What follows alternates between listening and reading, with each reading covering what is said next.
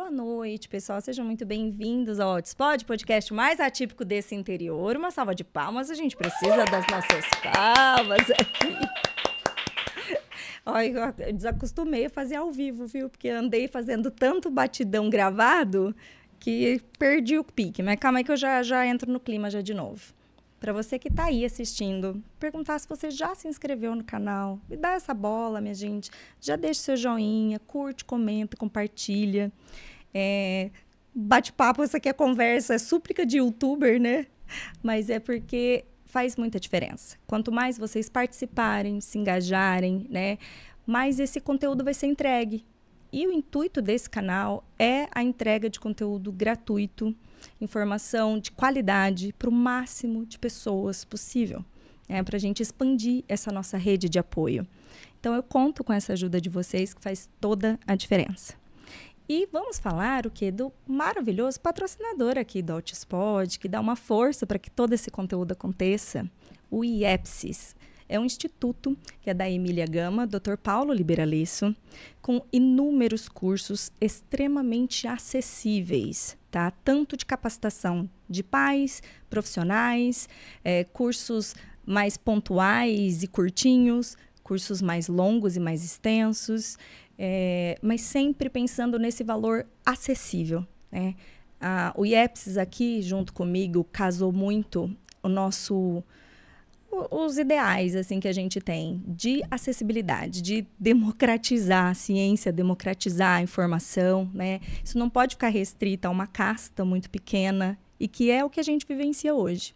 Então, você que está buscando uma capacitação na parte de autismo, dá uma olhada lá, entra no site, tem, olha, um hall enorme de cursos e, inclusive, tem a pós-graduação em análise do comportamento. Então, se você está aí né, em dúvida de qual curso de fato procurar, confere do IEPSIS. Os profissionais são extremamente gabaritados, tem lá todo o cronograma, é um curso extenso, né? Mas é um curso que de fato te capacita. E o Altispod tem um cupom de desconto. Altispod dá 10% de desconto no valor total do curso. E todos os cursos livres que tiver lá na plataforma do IEPSIS, né? Que não são cursos destinados a profissionais. Então, os cursos de acesso para profissional, para cuidador, para mãe, para pai, todos a gente tem esse cupom de desconto também, então não deixa de conferir, tá bom? E vamos ao tema dessa noite. Gente, esse tema, né, eu já até adiantei aqui no, no, no Instagram, que eu já tinha marcado com a minha convidada. Meu filho ficou dodói, não tinha o que fazer, precisei desmarcar e ela gentilmente aceitou, né, que a gente fizesse sim outra data. Eu sou, assim, muito admiradora do trabalho dela. E escolhemos um tema para falar do universo do mundo autista adulto, em específico as questões de autonomia e independência. Então recebam com muito carinho minha convidada, Tabata Cristine, seja muito bem-vinda. Uma salva de palmas, pessoal! Olá, boa noite, boa noite. Que alegria fazer parte desse episódio, estar aqui com vocês. Estou muito animada. Gente, antes de começar, já falo que a câmera está meio de baixo para cima, porque a ring light quebrou. Estamos no improviso. Talvez tenha uns latidos de cachorro por aí. Peço desculpa se incomodar alguém, mas gravar em casa é isso, né, é, gente? Não tem muito o que fazer. E nem só gravar em casa, porque aqui no estúdio a gente passa pelos perrengues também. Então faz parte. o importante é, é o, a informação e o conteúdo. Eu agradeço demais que você esteja aqui. Né? É, como eu disse, acompanho muito seu trabalho, já assisti suas participações nos demais podcasts e que foram incríveis, inclusive. Incríveis. Cara.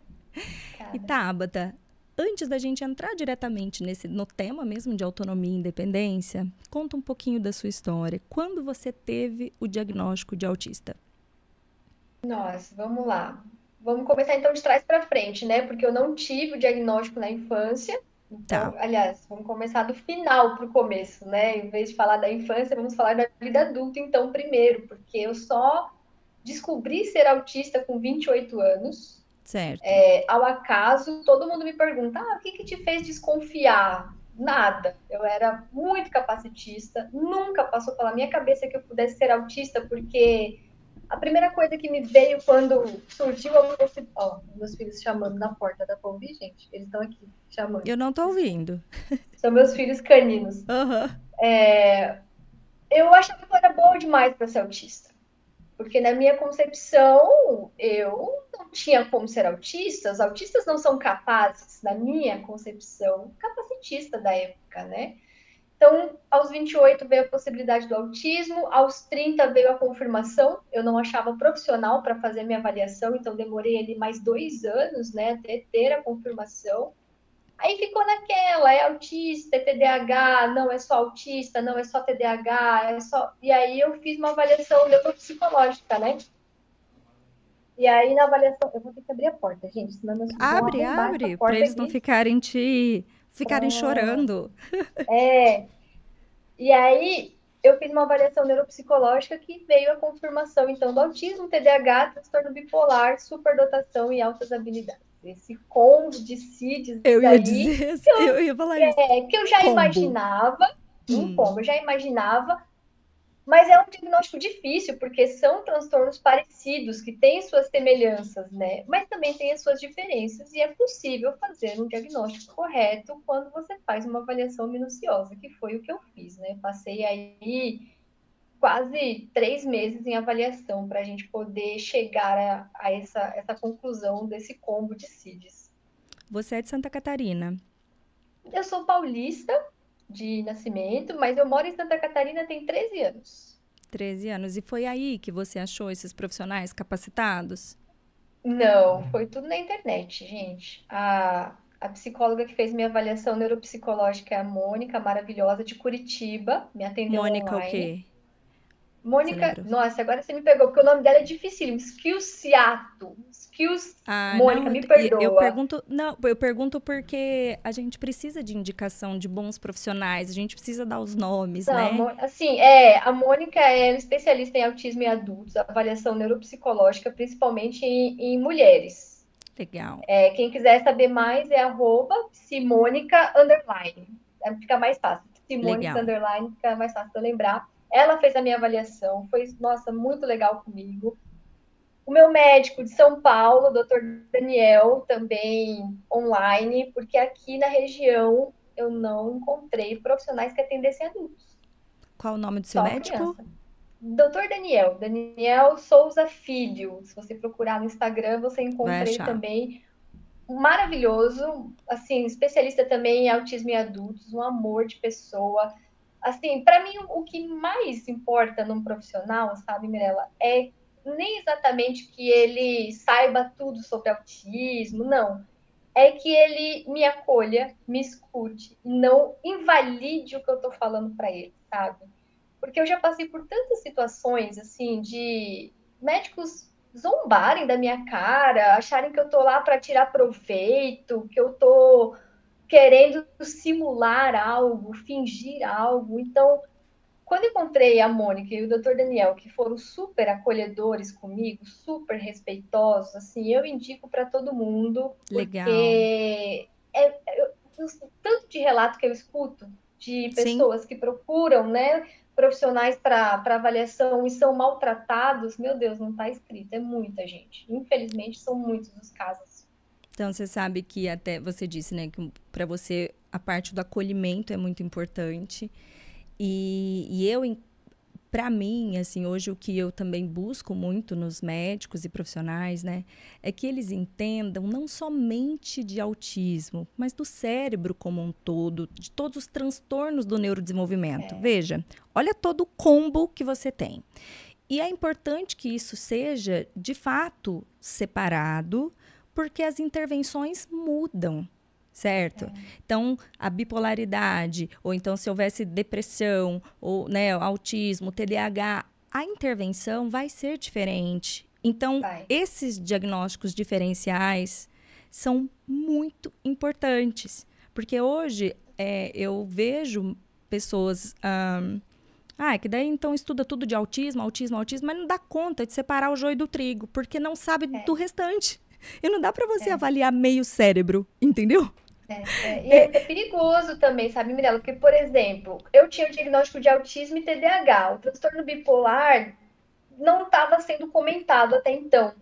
E o médico me passou uma medicação que me deu uma virada hipomaníaca gigantesca, gigantesca, assim, que eu me expus a muitos riscos. Eu fiquei outra pessoa, eu fiquei dias sem dormir, eu fiquei agressiva, eu gastei todo o dinheiro que eu tinha na minha conta com besteira, porque eu precisava, eu me achei assim, o, o, a virada hipomaníaca você se acha muito incrível, né? É, e você esses períodos da mania, você fica invencível, é, né?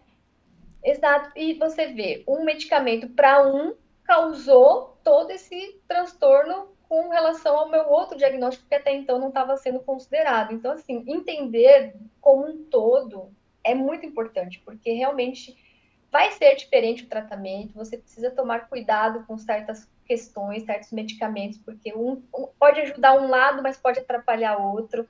Então, realmente é muito importante esse conhecimento por completo, né? É. E, e quanto mais velhos, né, a gente encontra as pessoas da adolescência para frente, aí vai ficando mais difícil ainda a gente encontrar esses profissionais tão capacitados, né?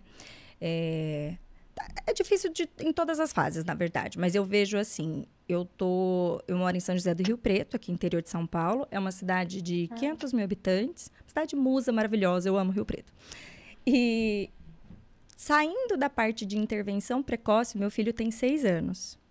Saindo uhum. da parte de intervenção precoce, a gente já começa a ficar totalmente desassistido, sabe? É, então, gente, eu, o Arthur está numa nova fase de tratamento. A gente teve o diagnóstico dele com dois aninhos. Já começamos as intervenções. O Arthur, o Arthur, tinha muitos, muitos atrasos, sabe, Tabata? Muito, muito. Sim. O que você pensar do DSM-5, bom, ele cumpria. precoce. Isso, é foi transformador para todos nós, né? E Imagina. então a gente conseguiu períodos, ele teve períodos de terapia muito intensiva. Eu fiquei como AT do meu filho muito tempo. Parei de trabalhar, fui estudar para assumir, né, pegou pandemia, não podia parar as estimulações. O Arthur nunca ficou um dia da vida dele, desde o diagnóstico, sem estimulação. Mas eu fui aprendendo a não fazer, assim. Não é que não é pesado, é, mas sempre brincando muito com ele, Sim. enfim, respeitando demais, né? E uhum. aí vivenciamos algumas altas profissionais dele. Tivemos alta do ABA intensivo, tivemos alta da fono, ficou com a parte de integração sensorial. E a gente vai retomar agora o ABA e retomar integração sensorial com um tratamento dessa, dessa fase mais direcionada à seletividade alimentar e rigidez cognitiva. Então, não é que uhum. regrediu nem nada, mas é, o autismo está aí. O cérebro está crescendo de uma forma irregular então, vira e mexe, dá uns enrosquinhos e né, vão surgindo as dificuldades e a gente vai auxiliando, né? Então, eu adoro integração sensorial. Nossa, sou fã. Meu Deus, como me ajudou em questões assim que eu lidei a vida toda. Poxa, então. e um ano a gente melhorou muito a minha qualidade de vida, porque a Ávila maravilhosa é uma TO do Pará, a doutora Ávila Brito. Eu deixo aqui assim, com todo o meu carinho e indicação, porque ela me encontrou completamente perdida, precisando de ajuda. A integração sensorial, gente, é no set terapêutico, porque você precisa dos equipamentos, né? E ela falou: eu vou dar um jeito de te atender online, a gente vai dar um jeito, a gente vai conseguir. Que perfeito. E ela adaptou tudo, ela me passava é, coisas para eu comprar, para a gente fazer em sessão, equipamento. E, e foi assim que a gente melhorou muito a minha questão sensorial, principalmente com o toque, né? Que eu sofria muito com a questão do toque para tomar banho, para lavar uma louça, para passar um pano na casa. E nossa, hoje eu tenho outra vida, outra vida. Nossa. Eu continuo seguindo todas as, as dicas e orientações que ela me passou, continuo seguindo tudo todo dia, porque foi uma mudança muito grande na minha vida. Que legal você ter falado isso, porque eu ia inclusive abordar as questões de após o, di o diagnóstico e conforme esses diagnósticos também foram surgindo, quais intervenções você buscou ajuda, que tipo de terapia que você teve acesso. E é muito legal você falar isso da integração sensorial. E é o que você disse, claro, a gente pensa em integração sensorial, a gente pensa ali no ginásio e tal. Isso é o ideal, né, gente? E aí a gente tem a nossa realidade. E aí é. é isso, aí a gente vai adaptar do que dá. Seria melhor o quê? Então, ai, não tem aqui para você o é. ginásio, é. então você vai ficar sem? Você vai ficar uhum. sem? Não, isso, isso não pode ser resposta, né? Meu marido é, é. autista é. também, Tabata. A gente formalizou o diagnóstico dele e meu marido tem muitas, muitas questões que, de, que dificultam muito a qualidade de vida dele, muito. E é interessante porque quando a gente teve do Arthur o diagnóstico, o Arthur era uma situação grave, né? Assim, nada, nada nem perto de falar leve, assim. E hoje, meu filho dá um baile no meu marido em um milhão de coisas, porque essas habilidades foram sendo construídas, habilidades sociais, a integração sensorial, né? Então, o meu marido, ele tem muitas, muitas, muitas questões mesmo. E até a gente pensa, né, assim, em questão de tratamento, que ele fica, ele ainda é resistente a se tratar, né?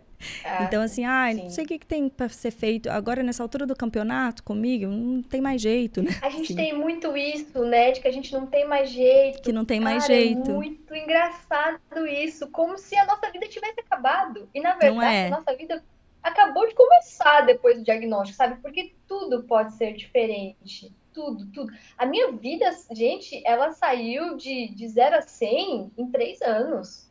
A minha Nossa. vida mudou completamente, assim. Eu tenho muito forte na minha cabeça, sabe, Mirella? É, logo no começo de tudo, eu estava sem diagnóstico ainda. Eu havia terminado um relacionamento de sete anos, extremamente abusivo, que eu estava vivendo eu tinha acabado de aceitar minha homossexualidade porque eu, eu negava muito para mim mesma. Então, saí do armário, término de relacionamento, processo diagnóstico, assim, ainda não tinha surgido a possibilidade do autismo na minha vida. E aí eu resolvi mudar de profissão também, porque eu não estava feliz como engenheira. E aí, Mirella, eu tenho muito nítida na minha cabeça o dia que eu sentei no chão do meu quarto, provavelmente num meltdown, e eu chorei, eu chorei assim, sem sem parar, porque naquele dia eu tinha perdido a esperança de que a minha vida poderia ser diferente, de que eu poderia ter uma vida mais leve, mais feliz, mais equilibrada, porque minha vida era uma montanha russa. Por conta, pensa, todos esses transtornos, esses diagnósticos juntos, sem eu saber, sem um tratamento. Então, eu estava depressiva, eu estava em mania, eu estava hiperfocada por conta de TDAH, autismo. A minha vida era uma montanha russa muito drástica. E eu não tinha esperança, sabe? Aquele dia eu chorei, tipo, o que, vai ser de mim? Porque eu não consigo mais viver desse jeito. Um dia tô bem, outro dia tô depressiva, num dia não consigo sair da cama. Era crise, eu não sabia que era crise do autismo até então, de sobrecarga. O diagnóstico me trouxe a esperança, sabe? O diagnóstico me trouxe uma direção, um autoconhecimento que foi, além de libertador, empoderador. Né? Eu me tornei muito mais dona de mim mesma. Então, muda muita coisa, só que muda se você quiser que mude. Se quiser. Se você estiver Exato. aberto para isso. Exato. Porque se você se fecha e fala, não vai mudar nada, você está certo não vai mudar nada. Não vai mudar nada. Toda, toda, toda mudança da sua vida depende majoritariamente de uma única pessoa, que é você mesmo. Você pode ter terapia, pode ter rede de apoio. Se você não quiser aquilo, não vai mudar. Mas se você quiser, muda tudo, muda tudo. O pessoal fala, para que procurar diagnóstico já sim, adulto? Sim. Primeiro porque é um direito, você saber. É um direito seu saber quem é você óbvio. é, não é?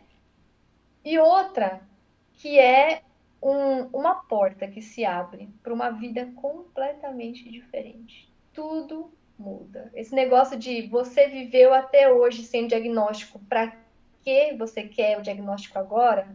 É muito furado, porque eu não vivi até hoje sem diagnóstico, eu sobrevivi. Eu me arrastei, eu caí infinitas vezes e levantei. Só que a vida não precisa ser assim. A vida não precisa ser tão sofrida desse é, jeito. Não gente, precisa ser assim, não, né? Entendeu? A gente não precisa tomar porrada todo dia. É. Não precisa. Não precisa ser sofrimento é todo, né? Eu, o, quando eu a gente começou a buscar o diagnóstico do meu filho, quatro anos e meio atrás, né? É, logo de cara ficou muito óbvio que o meu marido também é autista, né? E lógico, logo, porque na verdade tudo que ele ficava vendo das características, meu filho tinha de uma forma ma mais exacerbada, né? Uhum. Na época, como eu disse. E, uhum. Mas tudo fazia muito sentido para ele. Mas, até então, tipo assim, ah, que, não vou, ah, o que vai mudar na minha vida? O que vai mudar? E o meu argumento com ele foi do meu filho. Porque eu falei assim, vai mudar pro Arthur. Porque vai, vai ser o, a referência positiva para ele. Que eu vou dizer, filho, você é autista e seu pai também é. Olha que legal. É. Olha que referência uhum. positiva. Por que, que os diagnósticos são tão importantes? porque a gente precisa de referências positivas, sabe? A gente precisa de reforçadores para continuar, sabe? Então, essa rede, quando você vê que você não está sozinho, se o outro conseguiu, poxa, então, então também para mim é possível. E aí eu falei para ele, para o Arthur, você, você é o herói dele. Meu filho é apaixonado no meu marido. Falei, você tem ideia que algum dia ainda vão falar para ele, ai, seu autistinha, ai, não sei o que lá. E ele vai dizer, tudo bem, né? Tipo, Sim. e aí, você, seu, sei lá, seu magrelo narigudo? Tipo, como uma característica, uma condição qualquer. É, não, e ele vai ver que ser autista não é ser menos. Pô, olha o pai dele. Não é incapacitante. É um ca... Exato. É, o pai dele é um cara legal, que faz isso, faz aquilo, isso, que não sei o quê, que é uma referência. Pô, ser autista é legal pra caramba isso. também. Exato. Tem seu valor. Foi isso. E aí, mas a hora que eu falei do Arthur, imediatamente eu já. Não, você jogou bem. Você foi Joguei. ali no eu ponto fui, certo. Eu fui, ponto para mim, ponto para mim. Que aí eu nem precisei foi. discorrer muito. Imediatamente ele já falou: não, então, então vamos agilizar isso, né? Porque é. o Arthur já tá nessa fase de compreender. Ele fala que ele é autista. Ai, e fala que ele é autista, o pai dele é autista, e ele pergunta... Tá vendo como foi importante o pai saber que é autista? Isso, exato. Ele já fala, já, já eu sou, é. mas meu pai também é. Isso, exato, né? A gente estava esses dias no hospital, que ele não estava bem, o, o, meu filho, né? E tinha uma criança uhum. com um cordão de quebra-cabeça. E aí eu, o Arthur estava sem, eu não tinha levado ele e tal. E aí ele olhou, assim, foi lá perto da família e assim, mãe, ela é autista, assim, apontando, né? e aí a, a mãe olhou para mim e aí eu falei assim, é, filho, ela é. Aí ele falou para a mãe assim, porque eu também sou mas eu tô sem meu cordão. Ele falou pra Ai, que Aí eu, é, filho, a mamãe esqueceu, desculpa, da próxima vez a mamãe coloca. Então, essa identificação, né, a gente criando é memórias muito. positivas do ser diferente, sempre falo para ele das dificuldades que ele tem e que tudo bem e que todo mundo tem habilidades e todo mundo tem dificuldades. É a gente saber enxergar isso. Quais são os nossos Exato. potenciais e no que, que é mais difícil pra gente sabe? Sim. Então, eu falo muito isso é, pro Arthur e pro Roberto foi importante isso de ter o diagnóstico, sim. Ele ficou muito mexido fazendo avaliação neuropsicológica. Fica, menina, porque é um filme que é, passa é, na nossa cabeça. Foi muito impactante, assim, para é. ele, né? E, por outro lado, é, eu também, assim, Tabata, eu tenho um discurso de inclusão, óbvio, né? Eu quero isso pro, pro mundo que eu vivo. E só que eu também não concordo com quem descansa no diagnóstico, qualquer ele que seja. Não, não é só de autismo, qualquer um. Você ter qualquer diagnóstico, você ter uma doença, um transtorno, nada disso te autoriza a ser, sei lá, grosseiro, a. Vamos desrespeito. Tipo assim, tem entendeu? muita gente babaca. Vamos falar a verdade, tem. Tabata, eu vou te falar um negócio. Eu espero que esse povo não faça um corte disso, mas foi chegando um ponto que eu fiquei assim, cara, não tô suportando mais. Tipo assim, os adultos autistas das redes, num ataque, e aí fica disputa. Aí as mães atacam. É. E aí também, é outra eu, coisa eu chata pra burro. Eu vou te contextualizar dessa briga. Foi assim: quando a gente chegou na internet, os autistas adultos, a galera se assustou muito. As mães e os profissionais. Porque eles estavam muito acostumados a falarem por nós. Sim. Pelos sim. autistas. E, tipo, as mães conseguiram muitas coisas por nós. Só que elas olharam para os autistas adultos, olharam para os filhos delas de 4, 5 anos, falaram: vocês não são autistas, vocês não parecem com meu filho, para de fingir. E aí as mães, come... gente, a gente tomava muita porrada. Muito ataque. Então, Cara, mãe, para de ser chata. você não tá Que pessoa chata, Era gente. muita porrada, Nossa. era muita, muita. Assim, páginas contra mim, Tabata autista de mentira, Tabata autista Mentira, fake. teve isso mesmo? O pessoal tem Não, tempo, teve hein? muito, gente tentando me derrubar, denunciando como se fosse mentira e tal. E aí o que aconteceu? Houve a reviravolta. A galera autista adulta se uniu e começou a devolver. E aí se criou uma guerra Uma cisão, gigantesca, né? onde a, a- a- a gente parou e falou, ok. E eu fui uma dessas, falei, gente, por que, que a gente está fazendo isso mesmo? Por que, que a gente está se destruindo ao invés de estar nos unindo? Unindo. E aí começou um movimento contrário, muito puxado por, por alguns autistas, algumas mães, e a gente, e a gente- então a gente está nesse processo ainda de aproximação, reaproximação, aproximação. É, porque o, o, o início foi tiro, porrada e bomba. foi. Então, vai ter essas faíscas ainda, mas já tá muito melhor do que Não, foi também no acho que já tá muito melhor. E na foi verdade, independente de mães de autistas e autistas, mães e filhos. Mãe sempre quer pro filho, e nunca vai ser o que o filho eventualmente quer. Enfim, é, é muito diferente, tá? A visão de mãe do que a visão É. de ser como indivíduo. Sim, Entendeu? Sim. A minha mãe discorda de inúmeras coisas. Minha mãe é maravilhosa, tá com o Arthur pra mim, pra eu estar aqui, que meu marido tá trabalhando fora, enfim. Mas é, é totalmente diferente. Se fosse pela minha mãe, eu nem estaria aqui hoje, né? São, Uhum. Então, de novo, é a visão de... E, e- pior pra mim? Não, não é isso. Mas são visões diferentes. Sabe? visões Então, nunca vai se igualar o discurso da mãe do que o discurso do indivíduo. Não vai. Sempre vai e ter assim, essa discrepância. É, e tem espaço para todo mundo Exato, falar né? do seu ponto de vista, da sua vivência. Eu não concordo com, com essa galera que fala que as mães não podem falar dentro da comunidade autista. Isso é uma discordo total besteira. disso. Eu acho uma grande besteira, porque cada um, já dizia Caetano Veloso, não era Caetano que falava, cada um sabe a dor e a delícia de ser quem é. De ser quem é. Não sei se é ele, mas sei a frase. É, é, tem uma música que ele fala isso, né? Mas eu não sei se é dele, desculpa, gente. Eu, eu não memorizo frase. Ah, tudo É. Eu não memorizo mas- nenhum dados de nada. eu memorizo só fatos aleatórios. Agora a frase que eu quis citar eu não lembrei. Mas enfim, só a gente sabe o que a gente vive. Então Sim. cada um tem um espaço para falar sobre a sua vivência. Não tem isso de você não pode falar porque você não é. Não, mas você é mãe, você tem a sua visão, a sua experiência, Exato. o seu ensinamento e o seu aprendizado a Exato. contribuir, né? É, e até eu vou, mundo. eu vou falar pelo meu filho enquanto ele não puder falar por si. E muitos, muitos autistas, é, em razão da severidade do quadro, muitos não conseguirão falar por si. Vão precisar de um intermediador. E esse intermediador, não mãe, quem for, tem que ter espaço. Tem que ter espaço. Tem, tem espaço. Né? A Tem. voz vai ser ou por comunicação alternativa, ou por um pai, uma mãe, um cuidador. Não interessa, mas a voz tem que chegar, né? E, e não tem como isso ser, é, como fala, agradar a todos. Não é. É, é, eu sempre, tudo que eu falo também, eu sempre falo, pessoal, filtrem. Eu tô dando a minha, a minha visão a partir do que eu vivo.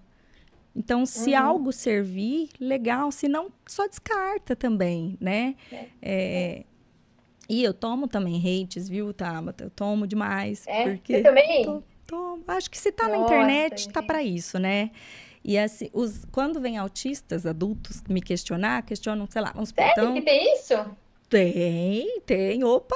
Vamos supor, então eu estou falando de é, questão da importância de trabalhar o contato visual na intervenção precoce. Precoce, né? Não tô nem falando que você tem que ficar olho no olho, mas a gente precisa trabalhar. Então eu vejo meu filho.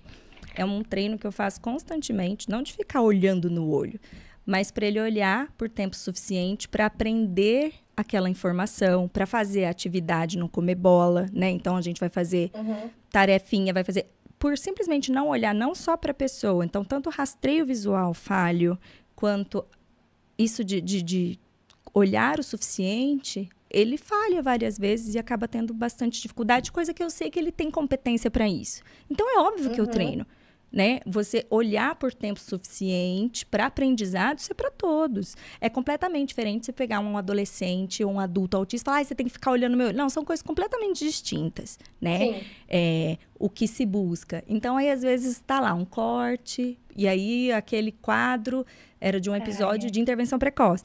Ah, porque eu sou adulto, sou autista, passei a vida sem olhar e não me adiantou de nada, para de ser capacitista, para de não sei o que não. Aí então, sei lá, tô falando de Rola intervenção. Isso. Rola super. Super. Aí então, vamos lá, eu tô falando. Porque eu falo mais de mãe para mãe. Eu, é, é, tento falar para todos, mas o meu papel ele é de mãe. Eu sou TDAH, falo um pouco disso, da minha vivência, como mãe, certo?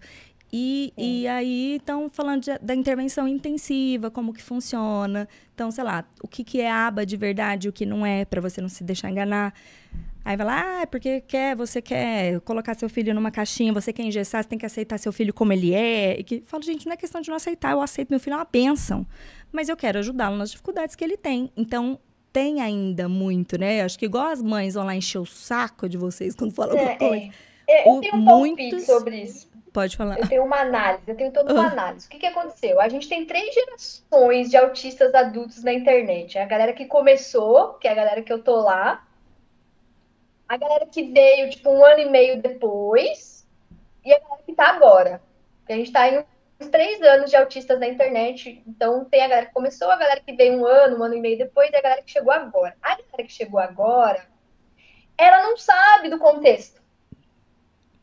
E ela chega sedenta para ser ouvida, ela chega com sangue no olho de ter tomado porrada da vida toda, porque você tem que ser diferente, porque você é isso, você não presta, você é inadequado, você é esquisito. E aí, essa pessoa, ela vem com uma necessidade de ser ouvida e de ser aceita por quem ela é, que ela briga com a galera, mesmo é. quem não tem culpa. Sim, entendeu? Normal. Eu é. vejo muito isso. Eu acho que é muito isso que acontece. É uma necessidade de botar para fora todos esses sentimentos que a gente carrega, que a gente passa a vida ouvindo que a gente é inadequado, que a gente tem que isso, a gente tem que aquilo, e você descarrega de forma exagerada em quem não tem nada a ver com esse rolê, porque você quer ser ouvido. Por isso que eu é, mas e por isso que eu sou muito grata a todo mundo que de alguma forma decidiu se expor na internet, igual você, é... outras mães, outros autistas, porque a gente passa por isso. Mas, é, através dessa expo exposição de outras pessoas, eu fui acrescentando demais, é, enriquecendo a minha vivência. E eu sei que aquela é, pessoa tomou porrada para estar tá ali, mas eu sou grata demais, porque a minha rede de apoio, ela veio a princípio ela veio da internet, assim, até que eu fizesse as minhas conexões locais, conhecesse outras mães, porque eu fui fazendo uma movimentação de encontrar outras famílias aqui na minha região, uhum. né, de ter esse grupo de apoio. Mas a princípio é o que? É a internet que a gente busca, né? E a gente okay. acha muito okay. apoio, sim, por aqui. Então, todos sim. aqueles que gentilmente é, aceitaram, né, dividir, compartilhar, eu agradeço demais, porque me, continua me ajudando a cada dia. E aí os eu hates, também. assim, eu não sei o, como que você lida com isso. Ah, eu não lido mais, menina. Assim, as, pessoas, as pessoas são muito engraçadas. Elas te odeiam até um número X de seguidor. Quando você chega, ultrapassa esse número X de seguidor, a galera te olha de um jeito diferente. É muito engraçado. É como se você mudasse quem você é, porque você tem X seguidores. Então hoje eu não sofro mais esse hate. Porque a galera parou. Parou. Eu sofro hate, tipo, a galera ficou quieta, sabe? Porque elas pensam, eu acho que elas pensam assim, se eu for arrumar briga, como ela cresceu, a galera vai acabar comigo. Eles devem pensar que eu vou, sei lá, expor a pessoa, sabe? Eu jamais faria isso. É, mas o eu acho que também é, não, eu acho que muito também é porque o seu discurso ele é muito muito razoável, muito buscando esse crescimento e não de imposição de coisas. É, Pelo menos desde quando eu acompanho, sim. de tudo que eu vejo, é, é, sempre você partilhando o seu ponto de vista, mas é, é, de troca e não de. Mas assim, eu sofro, é, eu sofro quando viraliza. Aí, nossa, eu odeio. O pessoal fala, tá, mas você tem que gostar, porque daí chega em mais pessoas. Eu odeio quando o vídeo viraliza. Porque chega em gente legal, sim, que maravilha, mas chega em gente muito, muito. Aí eu recebo. Ah, não é autista nada, tá querendo se aparecer, tá querendo ganhar dinheiro. Ganhar dinheiro, cara. Eu descobri que tem uma psicóloga, uma professora do curso de psicologia, que usa a minha entrevista no Provoca, do Marcelo Taz, para ensinar os alunos o que não é ser autista. Com a minha imagem, o meu vídeo, eu só não consigo descobrir quem é essa mulher para processar ela, mas eu sei que existe essa mulher. Porque a pessoa que me contou ficou com medo de falar mais informações e se prejudicar, né? Mas tem isso. Então, eu lido, cara, sinceramente, assim. Depende muito. Quando é injusto, eu não vou mentir, eu fico indignada. Eu tenho vontade de voar no pescoço da pessoa. Quando a pessoa fala que eu fiz uma coisa que eu não fiz. Por exemplo, teve uma pessoa que falou que o meu discurso era radical, que eu estava sendo debochada com a dor das mães atípicas. Nossa, isso me deixou transtornada. Se tem uma coisa que eu não faço é ter um discurso radical é, e é, debochar total. da dor de qualquer pessoa que esteja. Nossa, eu quis matar essa pessoa. Agora, quando é, ai, se não é autista, eu só dou risada e Ignora. falo, ai, meu anjo, pelo amor de Deus, né? Eu tenho três diagnósticos diferentes de autismo e você, o Zé do não sei aonde, porque viu um vídeo meu de um minuto, vai desvalorizar o trabalho de três profissionais diferentes. Eu só tenho pena, sabe? Mas quando é uma coisa injusta. Que injusta, menina, aí te desestrutura. TDAH, não, TDAH e autista não sabe lidar com injustiça. A gente fica transtornado, transtornado. Nossa, então, quer tirar um TDAH e um autista do sério, seja injusto com ele. Nossa. Você sabe que até isso das redes, aí o lado bom da, da, meu, assim, de não ter apoio, então, nas redes, e, e apoio que eu digo de é, para manter as redes sociais. Então eu não uhum. consigo ler o recado de todo mundo. Eu não consigo responder as pessoas.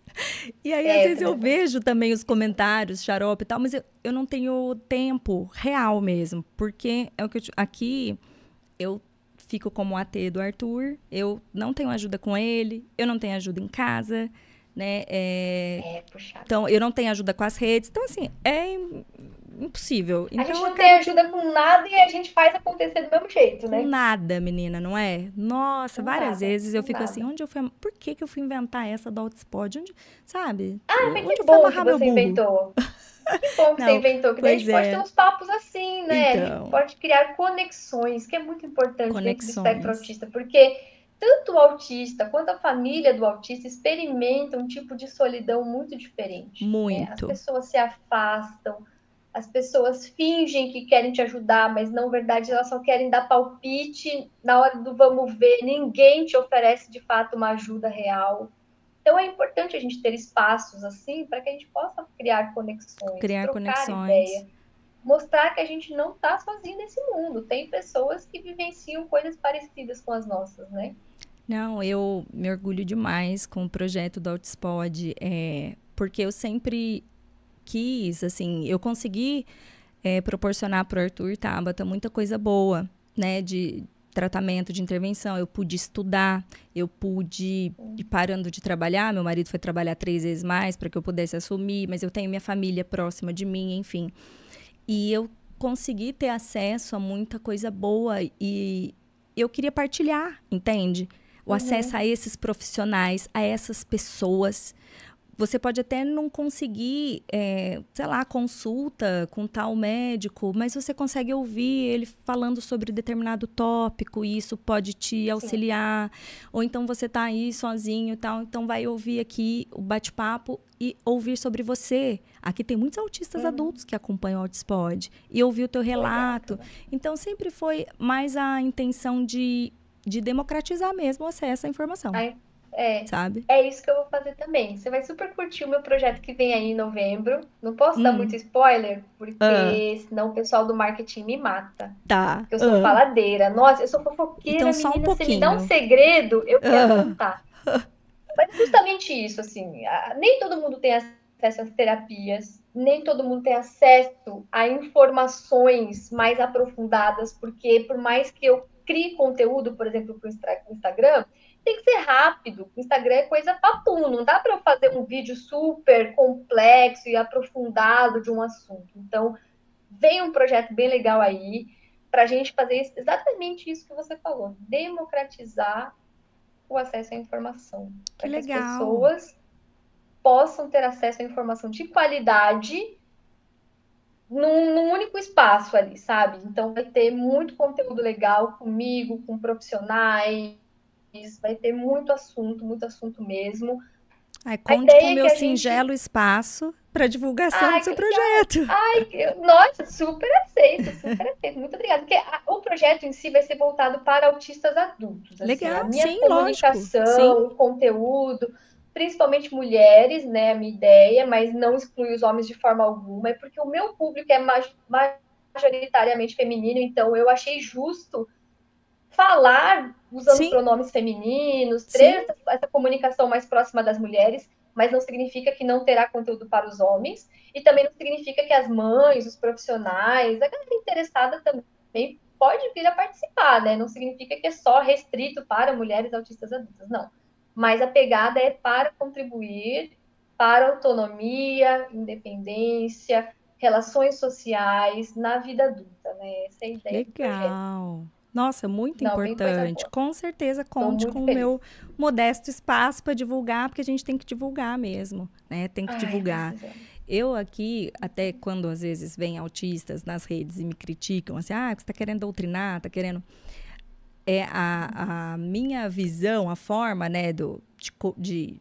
Toda vez que eu penso num conteúdo para produzir, o que, que eu vivencio aqui, e que eu sei que uhum. é a maioria esmagadora das mães. A gente vivencia uma maternidade é, em que a gente não tem profissionais capacitados suficientes para atender a demanda. Então, tanto assim, ó, você pode ter dinheiro e não ter ninguém na tua cidade nem perto de você. Você pode ter o convênio e não conseguir consegue só uma parte, não consegue outra, você pode estar totalmente desassistido, que muitos estão nessa. O que que eu vivencio aqui muito, Tabata? Mães que tiveram que se tornar AT dos filhos, sabe? Nossa, e que tiveram que buscar. Essa é a maioria esmagadora, tá? É. Então, quando eu fico falando ah, e dando dicas e formas de estimular, é pensando nessa família, né? Então, uhum. de, de, como tornar mais acessível. Aquela mãe, ela tá no SUS, ela não tem ninguém, ela não tem ninguém. É claro que ela não vai conseguir fazer uma intervenção intensiva é, do ideal, mas, de novo, tem o ideal e tem o que é possível e a gente fazer o nosso melhor, né? Uhum. Então, toda, toda vez quando eu penso, na maioria dos meus conteúdos, é pensando nessas famílias, que é o grosso dos espectadores aqui, de, de dar essas dicas e, e tornar mais palpável para essas palpável. famílias é. uma qualidade de vida, entende? É. Então, Entendo. muitas vezes falam assim, ah, é porque aí, de novo, os tópicos são de treinos de habilidades, dentre inúmeras. E aí tem essas coisas, dos autistas adultos vêm falar, ah, é porque não tem que fazer isso, não tem que fazer aquilo. Tudo bem, não tem. Mas eu tô falando assim, as mães, mãe, você quer trabalhar isso com seu filho? Porque eu vivenciei isso com meu filho, Tabata. Eu teve períodos que eu fazia assim, estimulação assim, nele sozinha. Não... Pois é, e, tipo, quem disse que não tem que fazer isso? Só porque você não teve isso na sua infância, como que você pode afirmar com toda segurança do mundo que não se deve fazer isso. Tem coisas que são óbvias, que a gente sabe que não se deve fazer. Sim, Forçar sim, uma coisa, sim. colocar a criança numa situação aversiva, traumática, isso Tudo desrespeitoso não se deve fazer, motivos, nem com autista, nem com ninguém. Por, Exato, a gente sabe por motivos óbvios que a gente tem um monte de comprovações que nada que é forçado, que é aversivo, funciona. A gente sabe, só causa trauma. Tem, mas tem comprovação disso. Só que tem coisas que as pessoas militam que você é só a sua opinião. É só a sua é opinião. É só o seu achismo. Não, não e tem assim, base para falar que não, não. não funciona. E mais, Isso não tem a noção da realidade de um monte de família. Porque o que eu vivencio é. muitas mães. Aqui, são, é, são mães que estão na linha de frente, tá? Ó, aí, é. por exemplo, Rio Preto. Rio Preto não é uma, cidade, uma cidadela. É uma cidade grande, é um centro é médico. E nós é. temos carência de profissional. Quando eu consegui tratamento para o Arthur, eu consegui aba primeiro. Depois eu fiquei uhum. meses, foram tipo uns 10 meses para conseguir uma sessão por mês com a fono. E a terapia de integração sensorial, eu fiquei quase que acho que quase que um ano e meio na fila de espera. Nossa. Nossa. Porque você tem aquele profissional, o outro. Ah, então, então e é. aí? O meu filho ia ficar sem nenhuma estimulação enquanto isso? Não. Eu não sou fono, eu não sou TO, eu não sou nem psicólogo, não sou nada. Mas assim, eu sou mãe e meu filho eu vou fazer o meu melhor. Então, esses conteúdos de estimulação de sempre me ajudaram muito. A, a Cacá do Autistólogos, né? Sabe uhum. quem que é, uhum. né? A Cacá, aquele Cacá blog dela. Fizeram? Ai, Cacá é maravilhosa. Fizeram, maravilhosa. Fofa. Aqui, e... aqui da minha cidade também. Mora ah, aqui é, perto de mim, verdade, a Cacá. Vocês são de Santa aqui Catarina, né? É. Verdade. É. Então, a Maíra Gaiato mesmo, com os conteúdos dela, já sempre me ajudaram. Fofa também. Maíra é um amor. A Maíra foi uma que a gente brigava no começo. É? Que engraçado, Sim, não acredito. Porque a Maíra, ela, ela tinha uma fala de, de que as estereotipias elas não tinham função. Função, então, ela, ela acreditava na época que, que não, não tinha porquê. Então tinha que trabalhar para que se tirasse as estereotipias, parasse com as estereotipias. E eu falava, não, estereotipia tem função, sim. E aí eu falava, tem função por conta disso, disso, disso, disso, disso. Por que, que tem que parar? Por que, que vai mudar? É uma questão de opinião alheia? Porque se a estereotipia não está machucando ninguém, não está ferindo o autista, não fere outra pessoa. Por que Sim. tem que parar? Ah, porque Sim. vão julgar, mas daí o problema está comigo ou com o outro? Sim. Eu vou parar de ser lésbica porque vão falar mal de mim? Não vou. É quem eu sou. Sim. Faz parte de quem eu sou. E ser autista com estereotipias também faz parte de quem eu sou. Sim. Então a gente pegava, nossa, a gente saía na porrada, era tiro, porrada, Jura? bomba. Até a gente, até a gente falou, menina, por que, que a gente está fazendo isso, né? Nossa, que besteira! Engraçado, né? E hoje, e Best Friends Forever. Adoro a Maíra, a gente conversa, a gente já fez um podcast juntas. Sim, sim, assisti Tem o um livro da Maíra. Cara, a gente é muito amiga, assim, pra você é. ver que briga não, à toa, né? Nada. É, e a, a, a Maíra é muito pioneira, então ela, ela tá estudando aba desde muito tempo. E é óbvio que é. a aplicação foi sendo transformada ao longo dos anos, como Sim. os costumes, sobre o que, que é aceito e não é.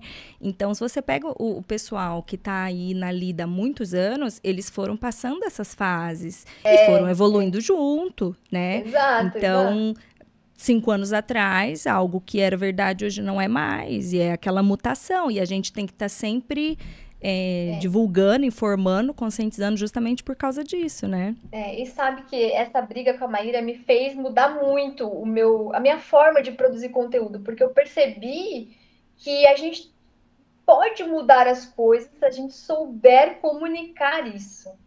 Se a gente Sim. souber falar com jeito. Sim. Não adianta Exato. você falar, não é isso, não é aquilo, para com. Não, não é assim é ouvindo o outro, explicando o seu ponto, é sendo educado, empático, gentil. Foi assim que a gente mudou muitos pensamentos, muitas práticas que não eram legais mesmo para as pessoas autistas.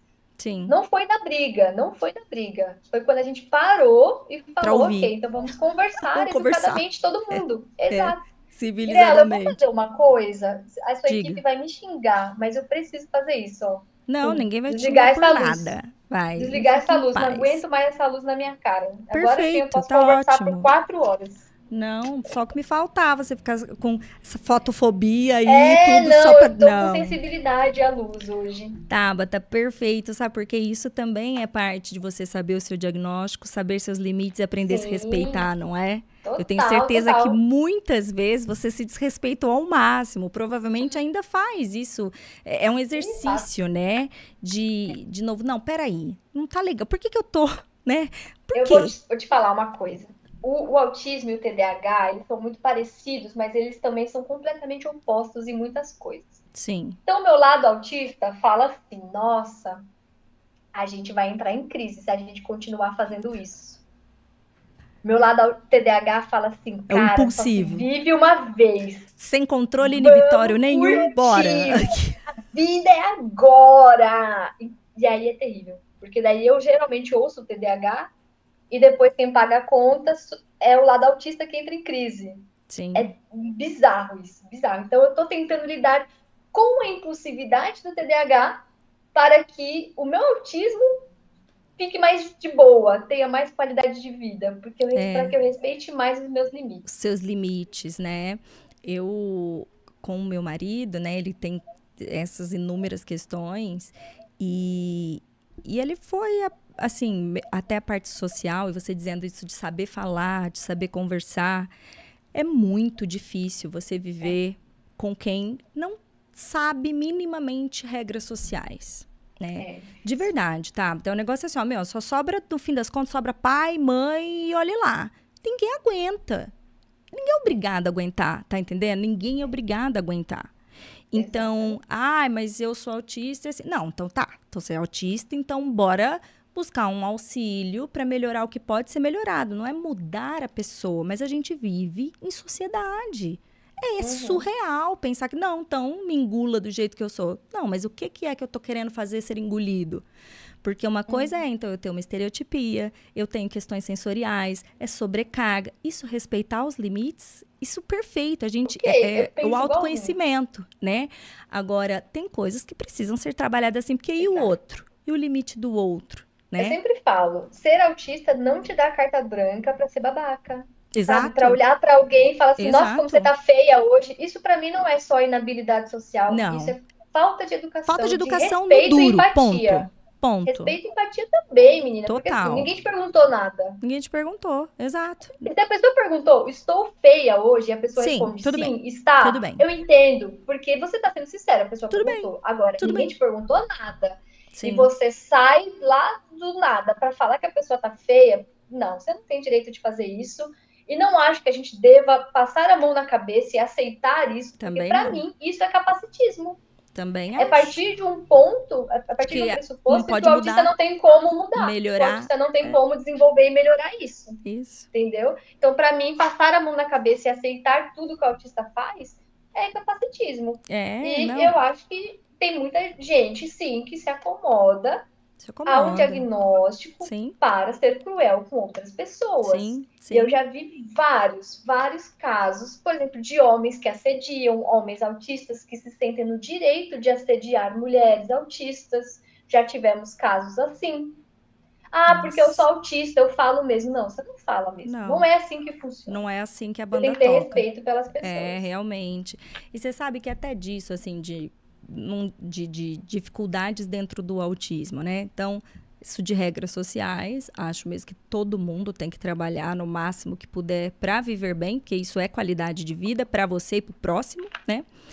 E outra é, coisa que eu isso. acho muito punitiva, e eu não sei se você tem isso, você tem a, a, muito puxado aí a, a rigidez cognitiva? Não, isso é uma coisa engraçada. Eu achava que eu era super flexível. Eu pensava, meu Deus, que autista flexível que eu sou. Aí, a avaliação neuropsicológica, que foi o que eu mais pontuei, foi a rigidez. falei, gente, que absurdo, não aceito. Aquela que acaba de comprovar. A rigidez. Uhum. Indignada, tipo, como assim? Eu não sou. Eu sou.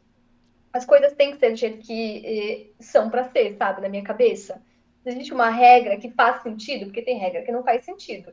Por exemplo, para mim não faz sentido ir de salto alto num casamento, chegar lá, você ganha um chinelo, você fica de chinelo. Por que, que não pode de chinelo já? Não faz sentido uhum. nenhum para mim essa regra.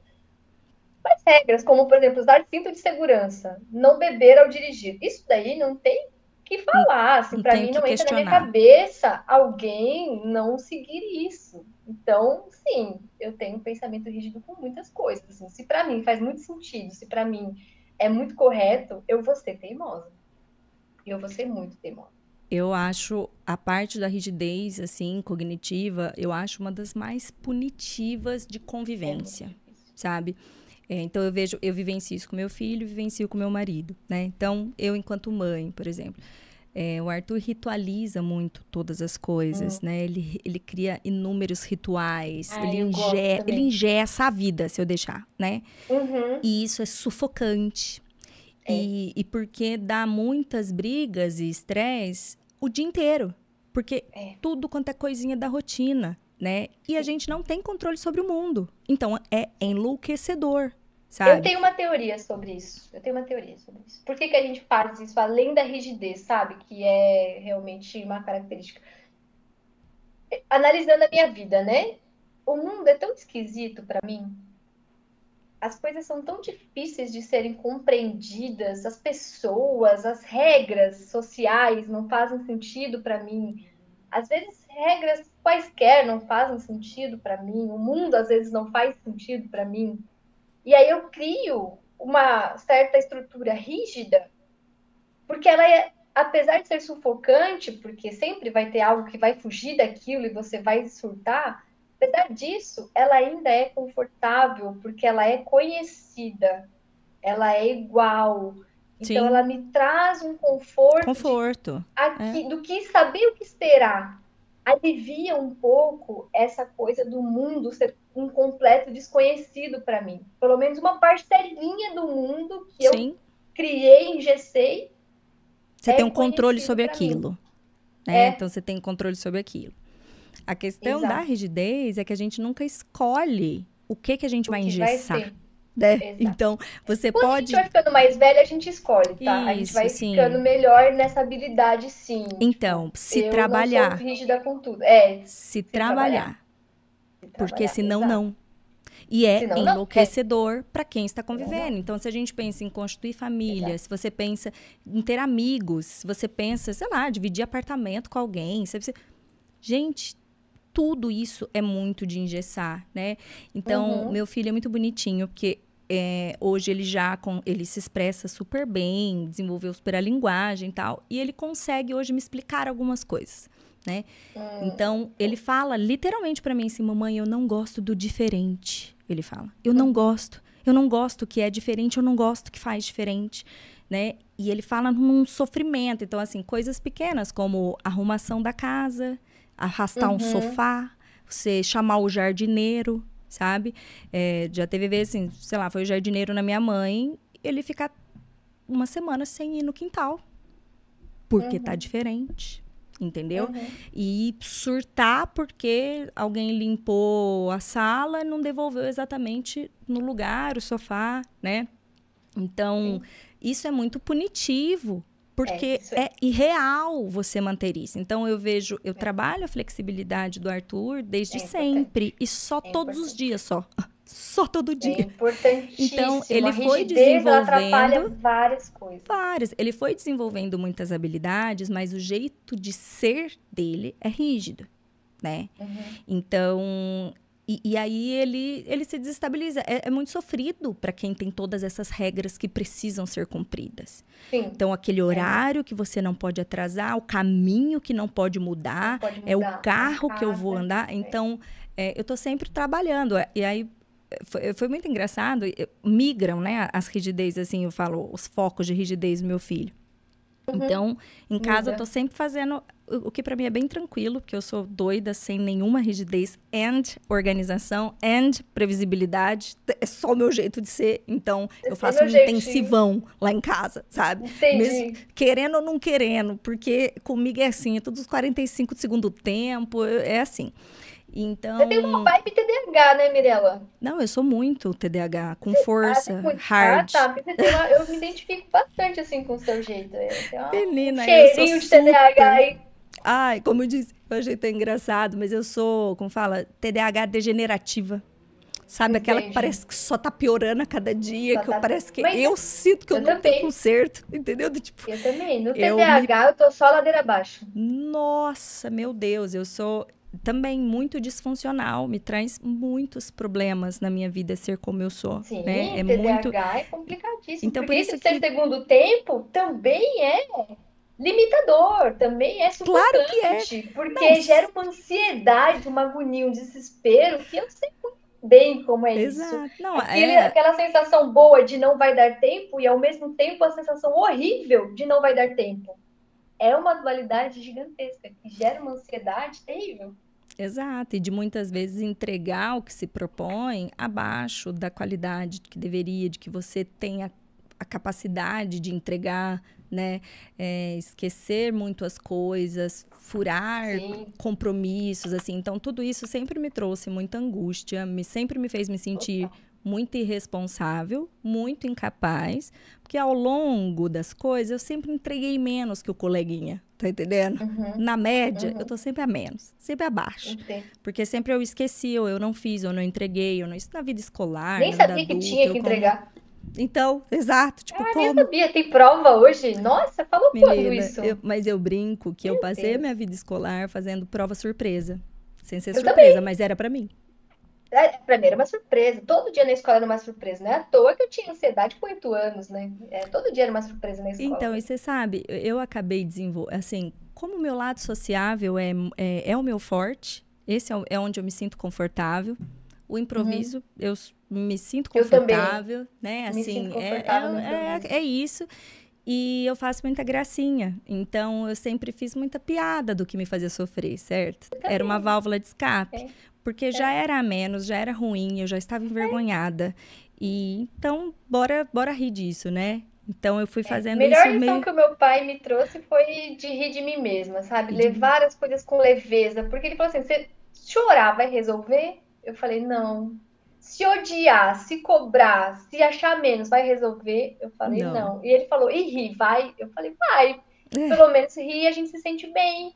É. Vira história pra contar, história boa. Eu falo assim, toda história trágica que aconteceu na minha vida, muito por conta do TDAH, eu transformo em ótimos shows de stand-up pros meus amigos. Meus amigos Então, adoram minhas histórias. Então, perfeito, Eu menina. prefiro levar assim. Eu também. Na verdade, eu eu- não é nem opção. Eu quanto mais nervosa eu fico, mais piada eu faço. Assim, eu não consigo nem Eu evitar. também, É, é, é, Nossa, é deixa eu te assim, ó, contar uma coisa, tipo então. assim. Ah, eu também. Eu amo stand-up, é meu hiperfoco. amo. Eu amo Igor Guimarães. Igor, Aham. Igor Guimarães, pra mim, ídolo. Menina, quando eu tô nervosa, quando eu tô assim, não nervosa de brava, nervosa de tipo, não sei interagir nesse contexto social, que acontece bastante. Eu automaticamente imito o Igor Guimarães. E eu não consigo Sério? parar. E eu falo como o Igor, a conversa inteira e a pessoa acha que eu sou muito engraçada, muito extrovertida, e na verdade, eu só eu sou só autista sem habilidade social, usando um recurso aleatório para interagir. Eu, É. eu imito o Igor. E é sem controle nenhum. Tipo, eu não consigo parar. Parece que, é uma máscara que eu coloco para interagir e vai. É muito engraçado. Minhas Menina, eu amigas, não- quando eu faço, elas já dão risada. Já, porque já, já que eu sabe que tá, des- é, tá descompensada, coitada lá. Tá descompensada, Olha mas lá, já tô tá lá. Meu Deus do céu, eu sou Guimarães, dois pontos zero brilhantes, macaquinho brilhante. Nossa, quando Aí. eu faço isso, ela já sabe. Já sabe que tá. Ah, mas ele é demais mesmo. Eu adoro. Ele- Também. Eu adoro, é eu adoro. Ele é muito único e peculiar, né? É, e a voz dele, entonação e Por tudo, isso que eu me né? identifico, eu falo, meu Deus, o Igor é a mesma vibe que eu, assim, o mesmo É a neurônio mesma vibe esquisita que a excêntrico. minha, entendeu? Uhum, É, é, é- é tá fora do tom, é, é ali que eu vou, fora do tom. Aí eu né? falo, meu Deus, olha o climão terrível que você criou agora. Nossa, acabou com o meu show. Eu faço isso. Ô, Tabata, e disso até da gente, né, de, de novo, de falta de habilidades sociais, questão de rigidez cognitiva. E, e aí eu falando isso de, da minha vivência como mãe, do que eu acho muito difícil no dia a dia, tem semana que é impossível para para lidar com o Arthur, porque tudo é problema. Tudo, tudo, tudo. Sim. E o meu Nem marido. sempre você tá bem. E tá tudo bem. Não, não tá. E, e meu, um saco arrumar confusão o dia inteiro, né? Assim, e, e, e arruma confusão o dia inteiro. E o meu marido, muitas vezes, isso aí agora enquanto relacionamento, como ele não. Essa rigidez até de rituais, de rotina, de horários, de coisas como fazer. Tantas vezes eu pedia para ele mudar, para a gente fazer diferente, porque aquilo me machucava, aquilo era péssimo, era horrível para nossa casa, a rotina. E ele sempre concordava, só que Mas não ele fazia. conseguia. Ele Não, não fazia. Não. E aí, muita, qual que sempre foi a minha leitura? Cara, não me ama, né? Porque é um negócio tão simples de fazer. Por Eu estou que que dizendo não que isso tá faz? arrebentando comigo. Por quê? É, é tão ridículo. Tipo, é um horário, é um dia, é um. Coisas muito, muito simples, né? Sim. E aí eu tenho o meu filho que, sei lá, se eu mudei a ordem do Danone, o mundo acabou, né? Ele, ele vai estar sempre junto na ordem.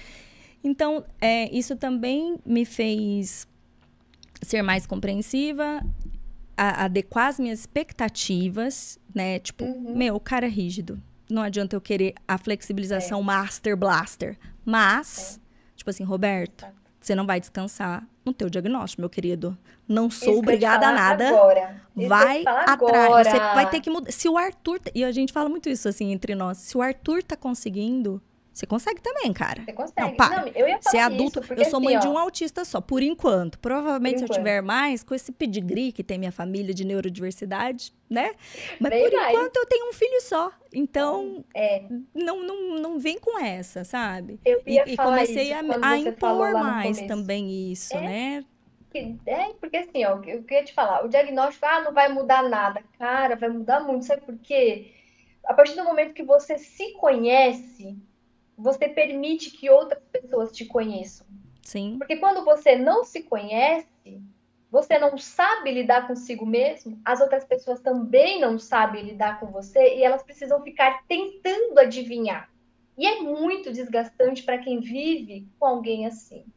Você não Muito. sabe se está fazendo isso por conta daquilo, se vai conseguir, se não vai, por que, que não faz, por que, que não fala, por que, que não sei o quê. Você está sempre tentando adivinhar porque a própria pessoa não se conhece e não sabe chegar e falar: olha, é uma dificuldade minha. Isso, Então, exato. você ir atrás do seu diagnóstico e de se, de se conhecer, entender suas limitações e as suas habilidades, não é só um ato de carinho consigo mesmo.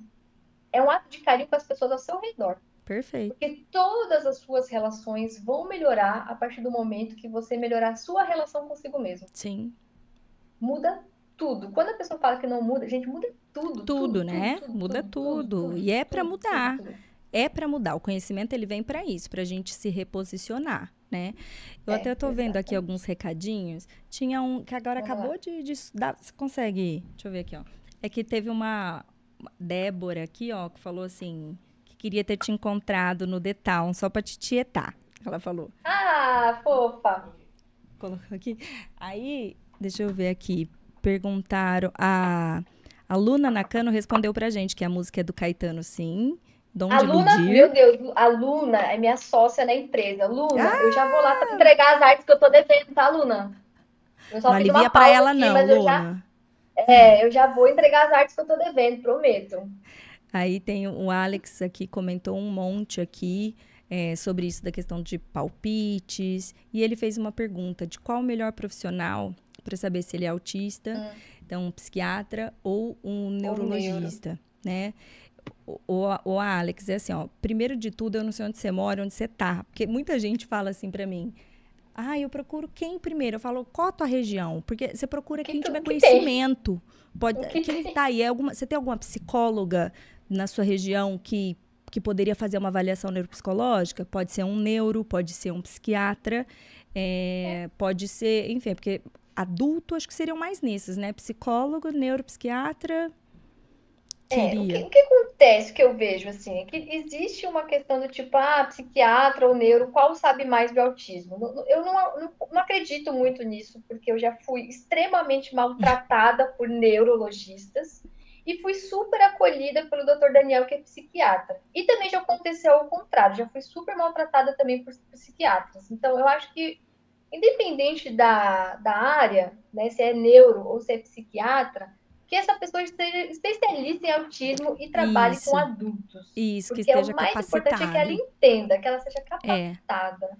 Eu, eu até me veio aqui à mente um dos episódios que eu gravei, ainda não foi ao ar, com a doutora Betânia Mendes. Ela é fonoaudióloga do Recife. Ela é maravilhosa. E ela é, é uma das poucas no Brasil, acho que são 17 com ela, que tem essa certificação de uma escala é, ADOS2, que faz uma triagem de autismo, tanto de Uhum. meses até, tipo, idoso. É uma escala muito Uhum. bacana. E ela está trabalhando Sim. muito com é, adolescentes e adultos. E olha só, Legal. gente, eu ainda falei para ela que legal, porque com adulto a gente não pensa assim, ah, vou procurar então uma fono. Não, mas tem, se aquele profissional estiver capacitado para aplicar escalas avaliativas, né, que consiga entender os transtornos. E aí ela disse assim, Mirella, as pessoas estão reduzindo muito o que é a fono com fala, mas fono Uhum. é comunicação. Então, a comunicação, como ela como ela for. Então, ela tem grupos de habilidades sociais para adolescentes Legal. e adultos. Legal. Ela trabalha muito com habilidades sociais, prosódia, entonação, né? É, então, e assim, uma fono. Uma fono Show. que está trabalhando, assim, basicamente com é, adolescentes e adultos. Ah, e não seria o perfil dela, o contato Passo, dela é, para eu falar com ela. Ela é maravilhosa, Maria Betânia Mendes, mesmo. e ela é de Recife. A questão é que, assim, eu, às vezes, não sei se dá para fazer o acompanhamento online e tal, mas para responder o Alex, é, ou Alex, né? É porque eu falei Alex com essa entonação, porque tem um Alex que troca ideias comigo no Insta. Se eu estiver falando errado, o Alex, ah. o Alex. Ah, eu já penso no Alex do Madagascar, já, no Leão. A minha é Alex também. É, e aí, mas para ele justamente tentar se informar na região onde que ele está, quem que trabalha com autistas, né? E Isso ainda que se você for numa fono e ela for infantil, ela talvez conheça alguém para te direcionar, enfim. É. E não só se limitar à especialidade de neurologista ou psiquiatra, sabe? Você precisa é. de alguém que entenda e que possa te atender. Exato, exato. Eu, eu, por exemplo, um dos meus laudos, que é da, da doutora Raquel, a doutora Raquel não é neuro nem psiquiatra, ela é uma médica generalista, ela é autista, especialista em autismo, ela trabalha especificamente com avaliação diagnóstica de adultos. Então, assim, não precisa Legal. necessariamente ser psiquiatra ou neuro, desde ou que a neuro, pessoa tenha né? a especialidade. Isso, que tenha expertise entendida nisso. do assunto. Exatamente. Exato, é. O Tabata, aí do nosso tema, né, pensando na questão da independência e autonomia, acredito até que ah, quando a gente abordou a questão de habilidades sociais, isso traz independência, Total. autonomia e qualidade de vida, uhum. né? Questão de rigidez cognitiva. Com certeza. Quando, porque tem, assim, eu posso ter autonomia na minha área profissional, posso ter autonomia em casa, autonomia para morar sozinha, autonomia para os cuidados pessoais, então vários tipos de autonomia e é. independência. É. Então, de repente, a minha leitura de não vai ser a mesma que a sua, por, porque, enfim, se você for pegar uma, um indivíduo com um quadro mais severo, que tenha é. deficiência intelectual envolvida, autonomia e independência para ele, penso que a gente é. importante muito seria focar no autocuidado, né? Sim. É, e que é um desafio para é. autistas é. adultos de nível de suporte 1 também, o autocuidado, também. O auto... né? Nossa, Nossa, menina, você sabe, você falando isso, aí eu já penso de novo no meu marido, né? né? Sempre é impossível não tem a menor expõe, noção expõe. do autocuidado, né? Não lembra expõe, nem de, de comer, não lembra de, de fazer xixi, comer. não lembra. É, não, então não consegue. É, tem dificuldade mesmo. né? É por conta do sistema interoceptivo, que não avisa pra gente que a gente tá com fome, que a gente tá com sede, que a gente precisa dormir, que a gente tá com frio, tá com calor, tá com dor. Sim, é, sim. é muito complicado esse, essa questão, assim. Eu só percebo quando eu tô com fome muitas vezes eu já tô passando mal, já tô para desmaiar. E aí eu é. tenho que fazer comida, porque eu moro sozinha, e aí eu faço o quê? Eu faço o que qualquer adulto deveria fazer. Uhum. Eu mando mensagem para minha mãe e falo: "Mãe, vem trazer comida para mim, porque eu tô passando mal". É o que eu faço. Essa é a minha vida. Ó, oh, meus filhos. Essa é a minha uhum. vida autônoma, é pedir suporte também quando eu preciso, sabe? Sim, pedir suporte ajuda. quando precisa. Exato. Exato. A gente entender que não dá conta sozinho, então que precisa de alguém para fazer. Você sabe que isso do isso de novo de autoconhecimento também foi me melhorando na minha autocobrança, porque eu não consigo me organizar, Tabata, não adianta. Hum, eu também não. Não adianta. Eu tenho 800 agendas, eu tenho a agenda da agenda, eu preciso do post-it para me lembrar do lembrete da agenda. Um tipo, não, uhum. é, sabe assim, é um negócio ensandecedor. Como então, é que a gente tá aqui, né, menina? Como é que a gente lembrou, né? Desse nossa, hoje? então, não, mas aí nossa, o, o Altispod é meu hiperfoco, né? Aí aqui Entendi. fica. Aí aqui Entendi. eu vou de braçada, sabe? Tipo assim, ai, também, isso é raro, lembrei vou... sozinha. Mas geralmente, não.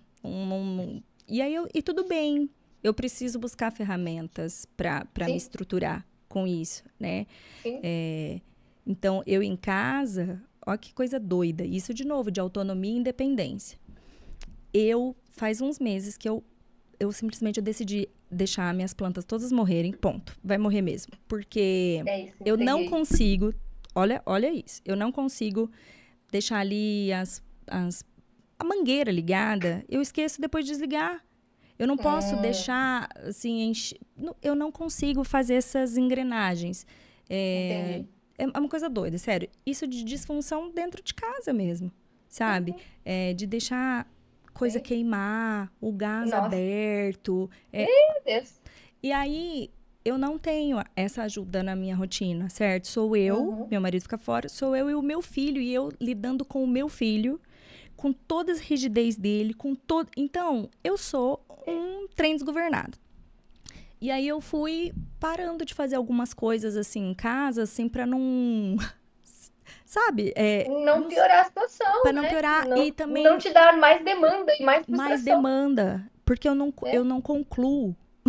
Olha que coisa É, doida, puxa cara. dica, Mirella, que eu tô fazendo agora, porque assim, eu vi que a questão da organização e do planejamento, pra mim, tava pegando demais. Porque assim, eu não tava dando conta de manter a casa organizada e a casa suja, bagunçada, me deixa mal.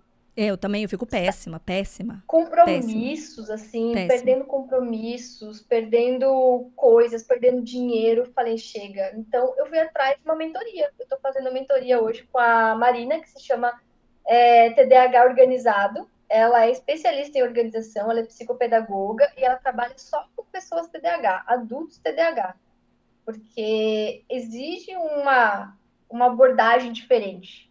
Totalmente. Não adianta você me mandar ter uma agenda, você pôde. Não, eu é, tenho não. 80 despertadores. A minha casa é enlouquecedora de post-it, juro pra você. Então, em é, não. todos os cantos, em todas. Se você ver minhas anotações de coisa, é de, é de chorar. De É, ridículo. então. E aí, É- pra mim, sabe o que funciona? Tipo um personal trainer. O personal, ele, você sabe que você tem que fazer o exercício. E o personal fica lá, vai lá, faz, você consegue, bora, mais uma. Pra É um mim, a mentoria é tipo isso. É um, É AT, um apoio assistente que eu preciso, terapêutico. entendeu? Pra eu não perder a força de vontade de ser organizada. Porque quando eu fico sem sessão com ela, nossa, eu desando tudo. Eu desando Nossa, total. que legal. Fala de novo o nome dela aí pra galera. É Marina do TDAH organizado. Organizado. O perfil dela é TDAH organizado.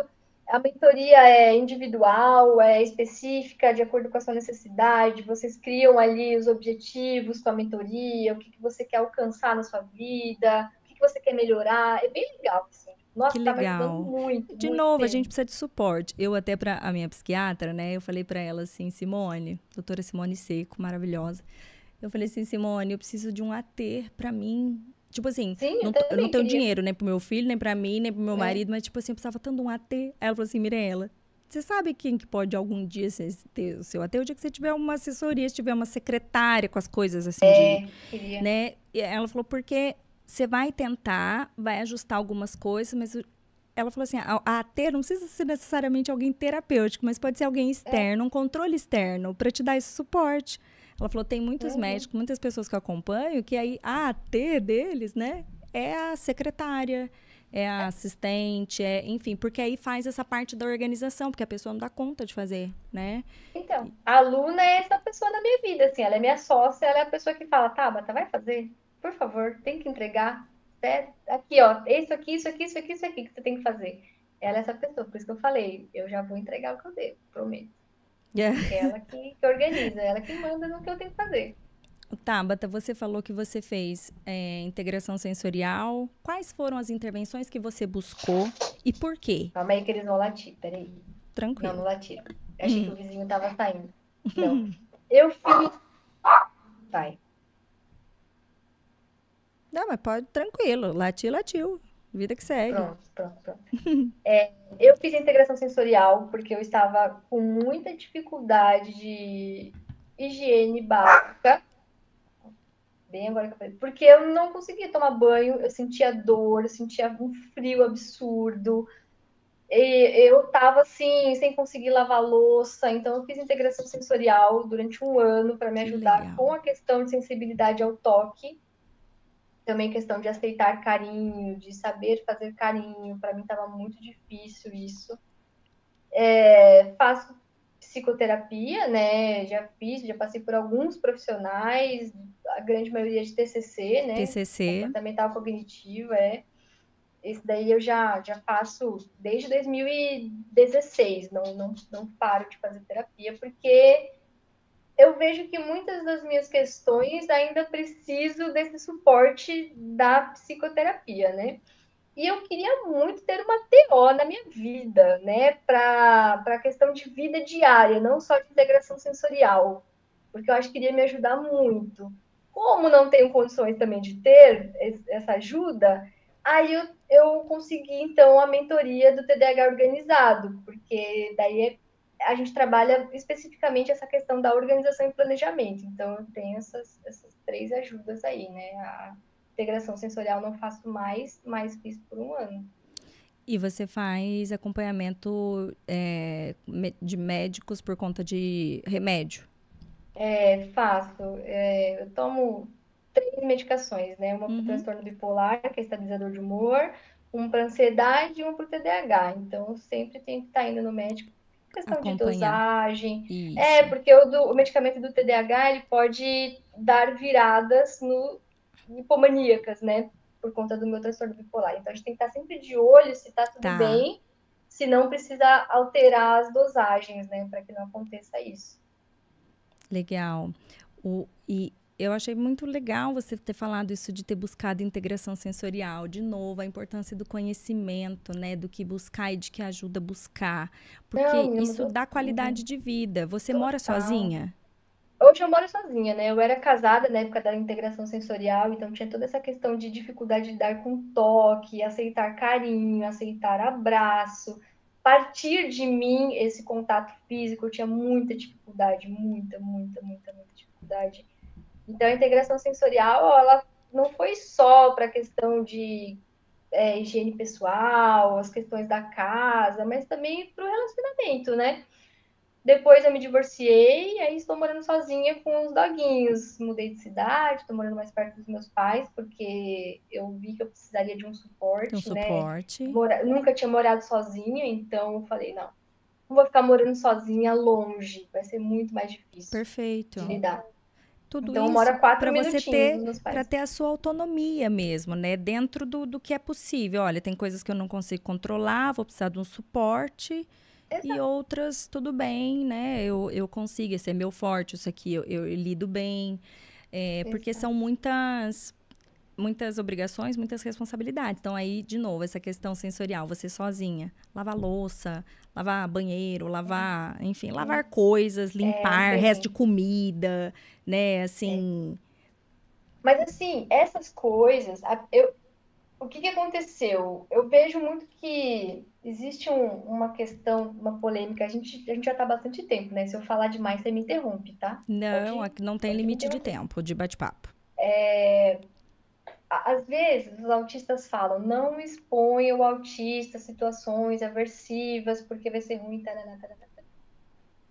Porém, foi por não me expor a certas situações que hoje na vida adulta eu tenho várias dificuldades. Vou te dar um exemplo. Quando eu era criança, minha mãe começou a me ensinar a lavar louça. Eu odiava, eu chorava. Não precisava ser assim, é que ela não entendia. Poderia Sim. ser feito de outra forma. Mas ela tivesse me ensinado a lavar louça naquela época, hoje eu não conseguiria lavar louça. Porque hoje eu não eu tive muita dificuldade de ir ao supermercado. Por quê? Quando eu era criança, eu passava mal em supermercado. Eu vomitava, eu me jogava no chão, eu tinha febre, tamanha era sobrecarga sensorial. Então, com 10 anos, eu parei de ir no supermercado. E eu só voltei a ir para o supermercado quando eu me casei, ali com 28 anos. E aí foi terrível. Eu saía destruída do supermercado, muito mal. Então, assim, não é expor as situações aversivas, mas é preparar para a vida adulta, de forma que seja acolhedora, gentil, que não seja traumática, mas também não dá para privar de tudo que é incômodo, não dá. porque senão a gente cresce e a vida adulta demanda, não dá para a gente falar não vou, não quero, não faço. Em várias situações não dá para falar isso. E se você não aprendeu desde cedo a lidar com aquele estímulo, a lidar com aquela situação, fica muito mais difícil, muito mais difícil. Eu fui uma criança muito protegida em muitos sentidos.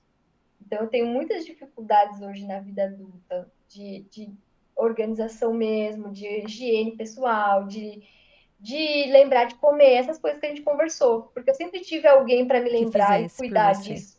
É, só que ao mesmo tempo eu sei cozinhar, porque meus pais me ensinaram, sei lavar uma roupa, sei limpar uma casa, porque meus pais me ensinaram cedo, lavar louça, né? Então, assim, eu sempre falo para as mães atípicas, ensine habilidades de, de vida mesmo para o seu filho.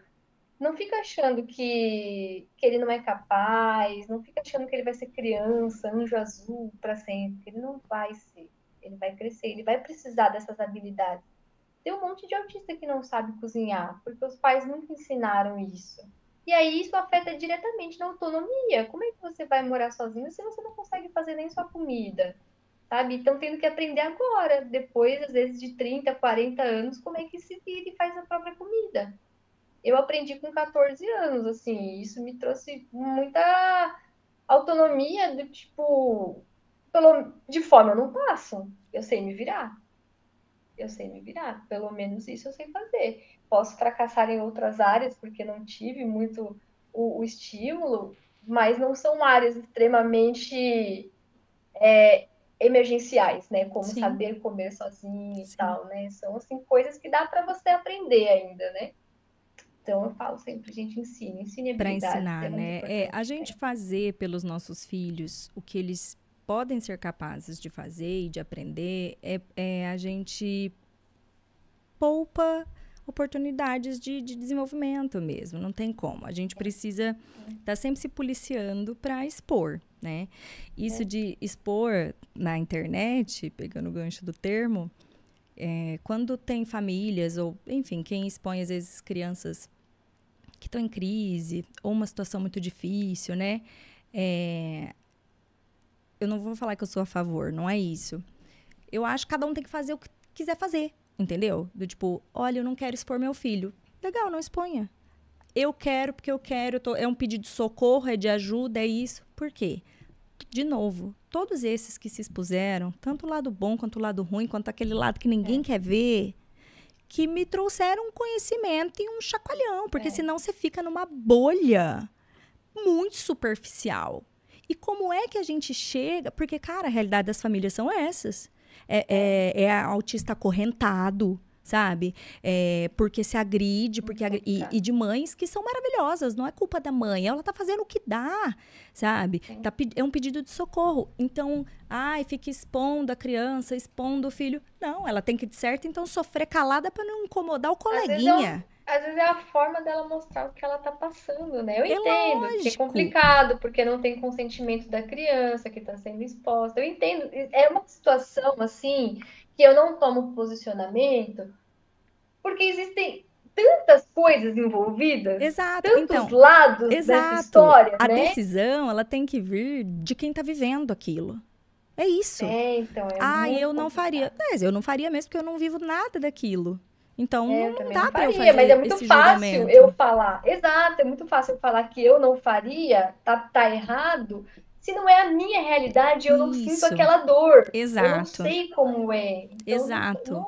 gente, é, é, quando a gente divide experiências, não é para impor ao outro, ou não é, é só dividir experiência pode ser completamente diferente, isso a gente vai amadurecendo. É porque eu vejo muitas famílias, cara, em situação muito, muito difícil, complicado. muito, muito. E eu acho que falta é, perfis e conteúdos que abranjam mais. Porque aquelas famílias estão ali. E aí?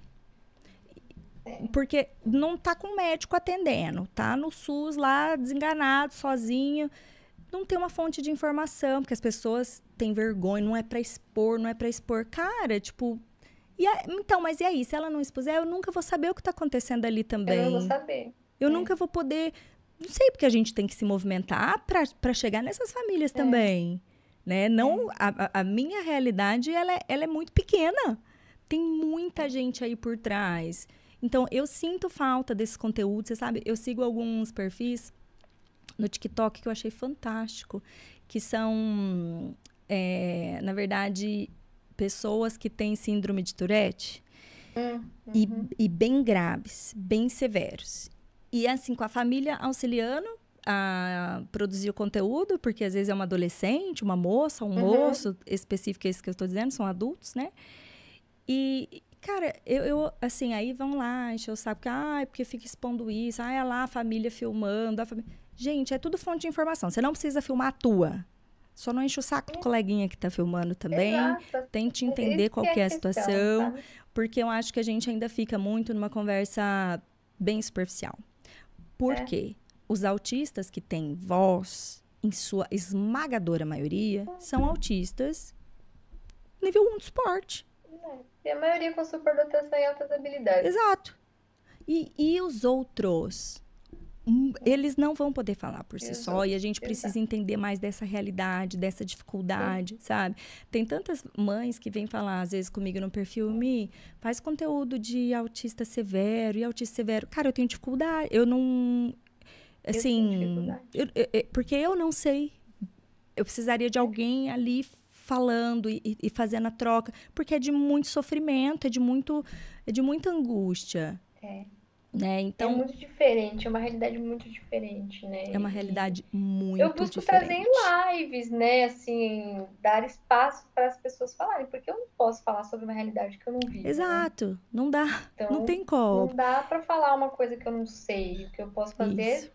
Convidar para lives, né? A gente já teve bastante lives com a a Cris Caetano, por exemplo, minha amiga, ela é autista de nível de suporte 2, o filho dela é nível de suporte 3, o marido de nível de suporte 1, todos autistas na família.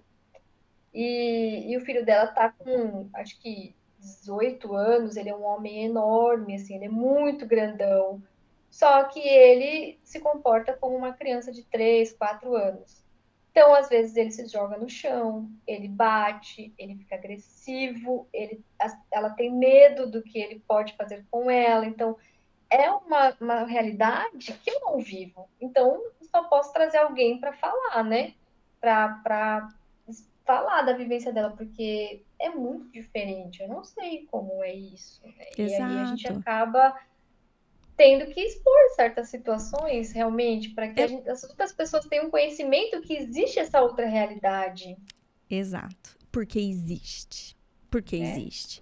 Então, existe. e essas pessoas não têm autonomia para se expor assim nas redes sociais. Então, a, as é. famílias que farão esse papel, né? Então, é, de novo, eu acho que a gente tem que ter muita gentileza com o próximo que de alguma forma decidiu expor é, e, e, tentar entender, acolher, ver qual que é a situação, em vez de simplesmente pegar e julgar por cinco segundos de vídeo de alguma coisa, né? Essas é. realidades precisam ser faladas. E quando a gente fala de autismo, já falando do espectro, olha, olha a imensidão de, de indivíduos e formas de existir. Uhum. E quanto mais pessoas se mostrarem, melhor. Quanto mais casos a gente souber, mais situações. Porque senão ninguém se movimenta, Tabata. O que a gente é, não é. vê, não dói. Não dói. O que a gente não vê, não dói. Não incomoda. Uhum. Uhum. E aí, e aí essas pessoas ficam silenciadas. Então, é. ah, é feio? É feio, mas existe e a gente precisa parar para pensar a respeito, né? A gente precisa é. falar, precisa pensar em acolhimento, em serviço público, em políticas públicas. Se eu não vejo, eu não me movimento. Não eu me, me incomodo, sinto, né? Exato. Eu, eu, eu falo que eu me sinto super míope, porque eu nunca parei para pensar em nada dessas coisas, até ser mãe de autista, simples assim. Uhum. E é, cara, que mundinho que eu vivia. Eu então, eu também não julgo quando as pessoas, meu, de ignorância master. Ignorante, ignorante. Porque é, essa era eu ontem. É? Então, qual que é o meu papel? É convidar essa pessoa, tipo, vem cá, vem conhecer um pouco meu filho, vem conhecer meu marido, vem conhecer minha vida, vem conhecer um pouquinho nossa história, vem participar disso. É um convite. Gente, aí aceita quem quer, a forma que quer, mas a gente vai é. é, é, é esse caminhar, né? É que eu Sim. vejo que tem falas e falas, né, Tem, por exemplo, a pessoa fala assim, eu não entendo nada de autismo, mas eu acho tal coisa. É uma situação. Agora a pessoa vira e fala assim, você não é autista? Ah, me poupe, isso daí é coisa de fresco, é falta de apoiar. Aí já é outra não. situação, entendeu? Não, é aí já é gente já... idiota. É eu difícil. Já não tenho paciência não. mais para esse tipo de Não, mas não tem não. que ter. Mas não tem Nossa, que ter. cansei de gente Não, assim. gente idiota não, não, não merece resposta. Isso aí, isso aí é sem educação, é sem noção, isso aí, isso aí não. Não. isso não, a gente tem que ir filtrando, assim, sabe? É. Porque aí nem Ah, merece a energia. É diferente, sabe? A minha namorada, ela é autista também. É, Sempre desconfiei, assim, porque é bem nítido. E aí ela fez a avaliação dela agora, né? É, Saiu o resultado e tal, e ela contou para a família dela.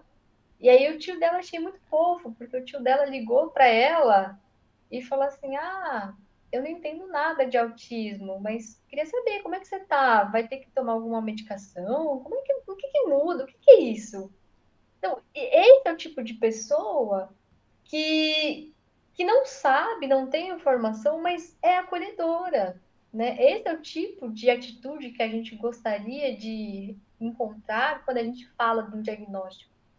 E não, ah, isso é frescura. Para que isso? Você não é autista Sim. nada? Para de besteira. Ah, é bonita demais para ser autista. Ah, inteligente demais para ser autista. Mas você é autista, você casou, você não sei o quê. Não, sabe? Você, você não entende, assuma que você não entende. E Sim. peça informação. Não é tão difícil assim assumir que você não sabe. É uma Sim. forma de, de oferecer apoio também, Isso. falar, eu É. não entendo, mas eu tô aqui para aprender com você, bora Isso. lá. Isso é apoio, cara, e não é tão difícil assim. Não deveria ser, pelo menos, né? Mas Tão pelo visto é difícil bem assim. difícil, porque é, É. raríssimo. É, É. raríssimo isso. Eu achei Você- muito fofo que ele fez isso. Você tem irmãos? Você é filha única? Tem. Eu tenho uma irmã mais nova, oito anos mais nova? nova do que eu. É, mais nova. Aparentemente típica, né? Ah, Coitada. Acho até a página que ela 2. típica. É, Até a página até o é. Você, como que foi para tua família, na dinâmica, assim, da questão do diagnóstico? Entenderam, não falei, entenderam? é, quando eu falei, minha mãe ficou, ué, mas autista? Nossa, não esperava, assim, não, não entendi o porquê. E aí ela, ela foi vendo os meus conteúdos na internet, ela foi conhecendo os meus amigos que eu fui fazendo na internet, e ela entendeu muita coisa. Hoje em dia ela fala, será que eu sou autista também? Porque eu faço tanta coisa parecida com você, né? Eu acho que eu sou, ela fala. Pelas coisas que eu vejo, assim, né? Ela começou a entender que o autismo que ela conhecia era o autismo midiático, estereotipado, não era exatamente a realidade, né? Existem várias formas de ser autista. Então, mudou muita coisa, melhorou muita coisa na minha relação familiar, assim. Meus, meus pais me oferecem muito suporte, como sempre ofereceram, mas hoje eles entendem o porquê que eles estão oferecendo suporte, sabe? Eles Sim. entendem o porquê das coisas, o que que eu preciso de ajuda, o que que eu me viro sozinha.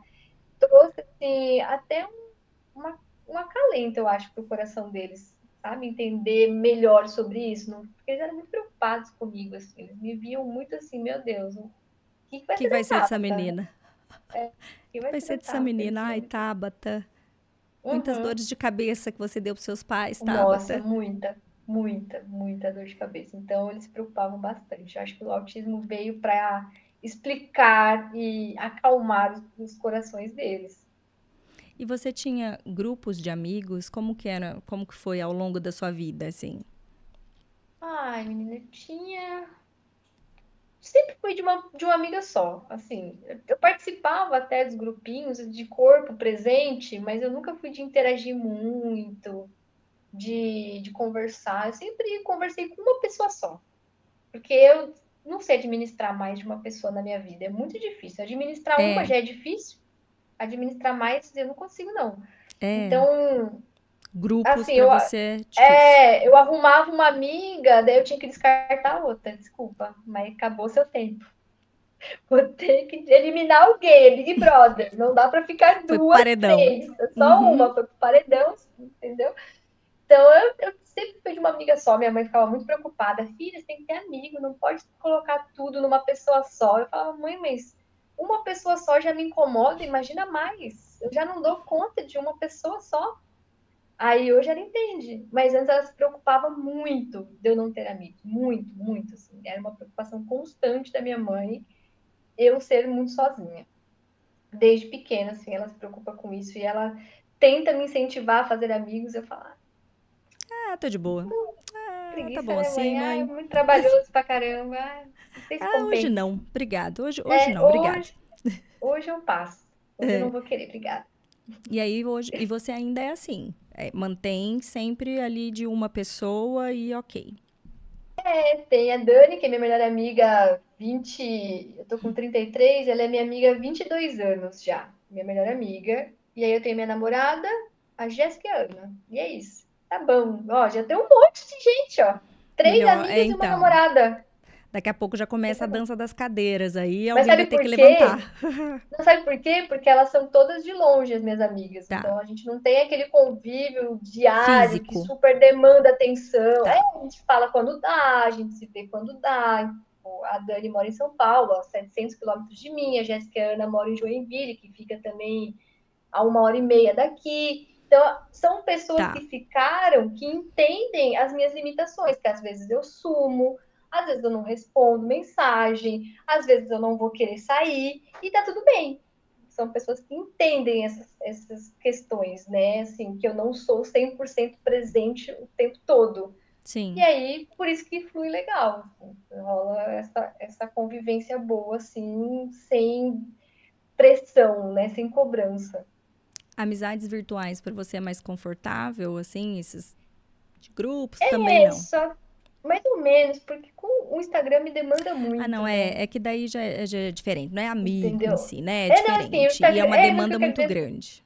É, tipo, como o Instagram me demanda muito, de eu ficar É. muito tempo no celular respondendo mensagem, Uhum. não é muito um lazer para mim conversar por mensagem, porque eu já estou desgastada de ficar interagindo no Instagram, sabe? Então, assim, por isso que eu sumo da vida um pouco dos meus amigos, porque não é porque eu não gosto deles, é porque eu estou cansada de conversar, de responder mensagem. Então, eu acabo não tendo muitos amigos por conta da alta demanda de mensagens e respostas que eu tenho que dar no Instagram, né? Mas é- aí eu falo de novo, né? Assim, você sabendo disso, também é fácil explicar. Uma coisa muito fácil de explicar, É, né? É, então, Então, quando a gente se tipo, ó, conhece, gente, nossa, Tipo, eu tô muito sumindo. Eu, nos, eu, eu sou extremamente sociável, extremamente sociável, mas eu não gosto de celular, não gosto de falar em ligação, não gosto de mensagens. Eu queria explodir o WhatsApp e, Nossa, e o é Instagram é, também para mim é difícil, assim, eu não, não gosto. Eu gosto de relações pessoais. pessoais. Então, aí, por Entendi. exemplo, assim, ó, no meu aniversário, pessoas ligando, minha família é enorme, sabe? Tava todo mundo de Nossa, primo, de tio, ligar mas é eu amo de paixão, todo mundo junto, misturado, e muvucado, um monte de amigos, de grupo e tal. E no meu aniversário eu não atendo ninguém. Eu não atendo porque eu, eu tô com pessoas presenciais.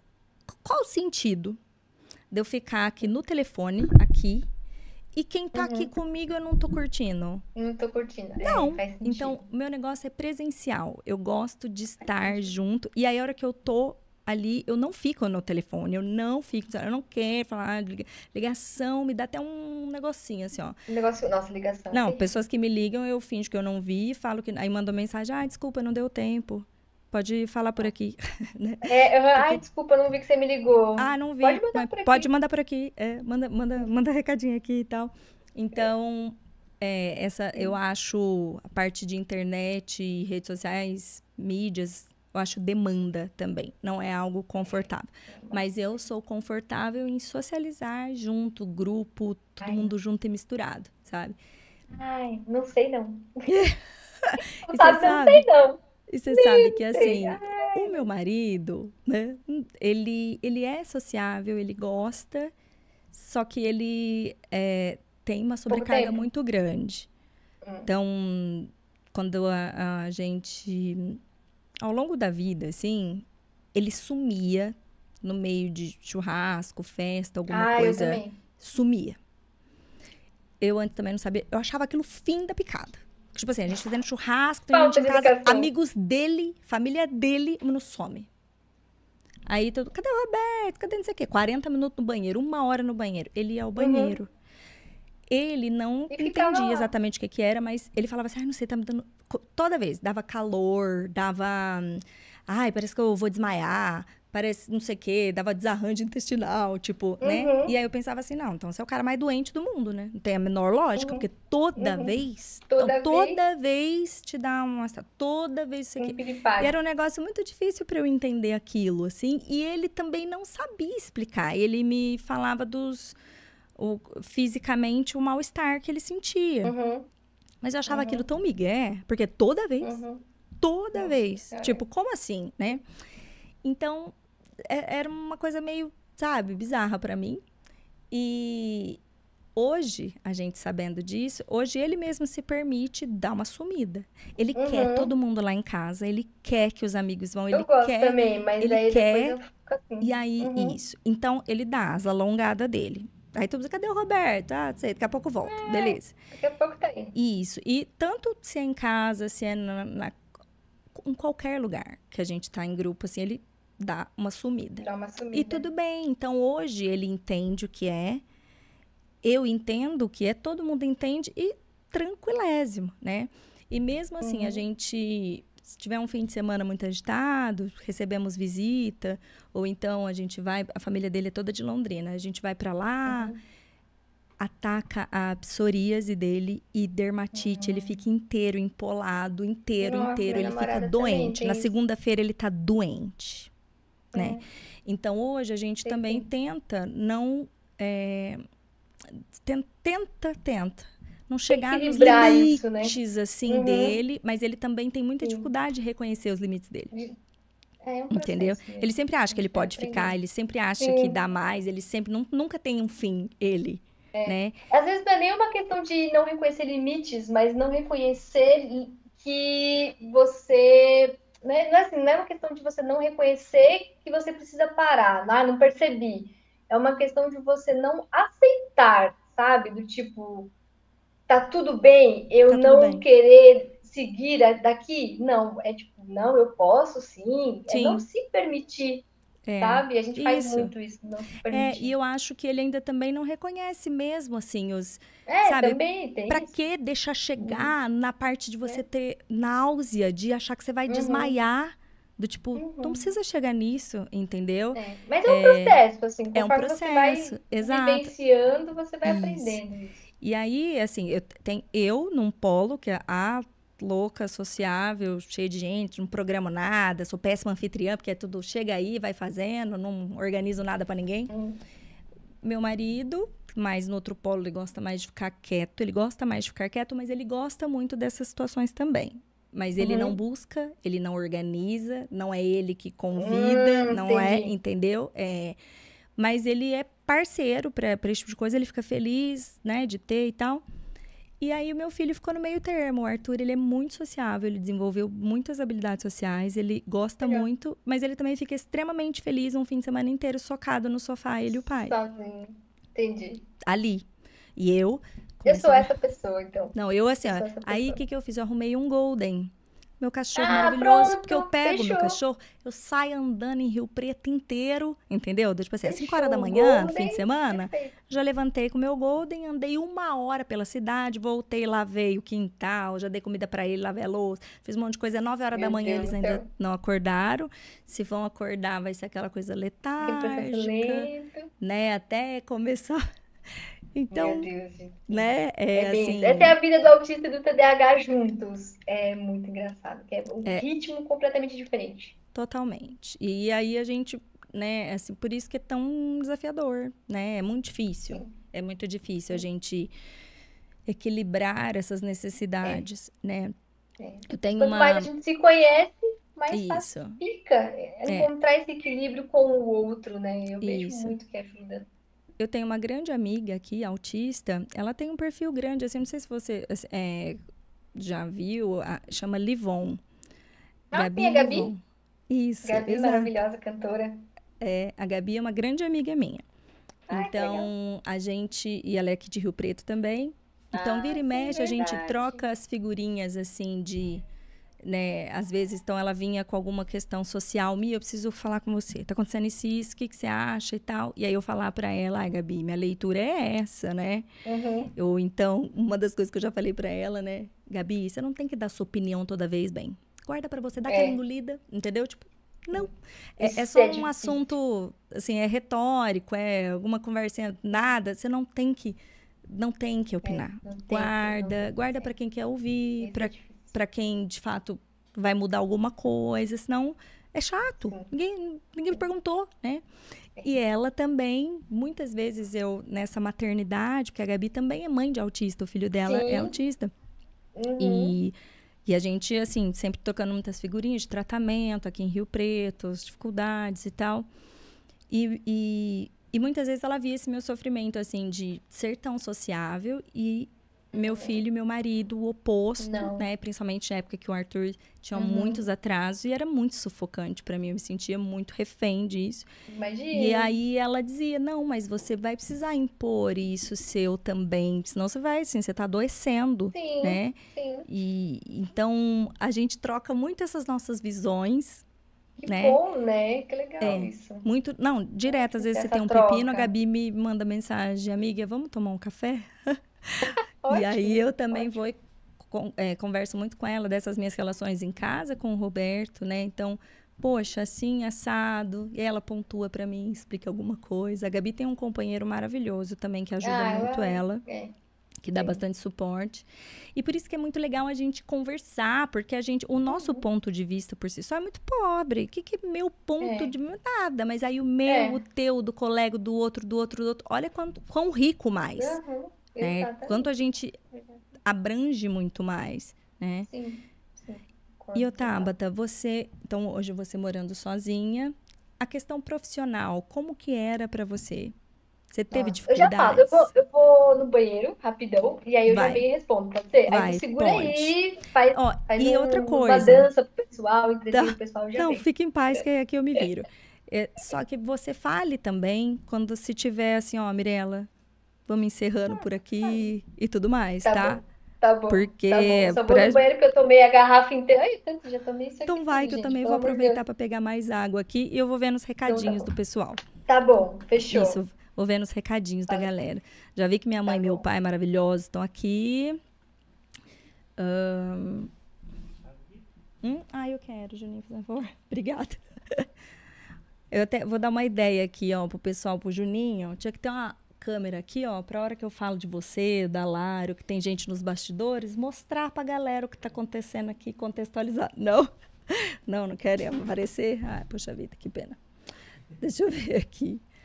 Eu vi que o Rodrigo tinha feito alguns comentários. Hum, deixa eu achar aqui, ó. Tá muito pequeno. Hum? Tá conseguindo ler? Tá pequeno, mas eu tô. Ah, Rodrigo, eu moro sozinho. Isso não cozinho nunca, só alimentos congelados, né? Vivi de delivery. E ele colocou alguma outra coisa do que, que é integração sensorial, tá, Rodrigo? Eu vou dar uma resposta de leiga, tá? Mas é uma terapia, geralmente são, são terapeutas ocupacionais que têm essa certificação de integração sensorial. Vai montar um plano estratégico para equilibrar esses seus sentidos, né? Se você tem muita questão tátil que te incomoda, às vezes auditiva, às vezes o cheiro, às vezes tudo junto, né? Geralmente quem tem um, um transtorno no processamento sensorial não tem num sentido só, tem em todos. Então, essa terapia, é, ela vai te ajudar nessa modulação, sabe? Do seu nível de alerta. Então, vamos supor que você tem alguma questão de seletividade alimentar. Então, você disse que você não cozinha e isso te dá uma ojeriza muito grande, às vezes pode ser tátil, enfim.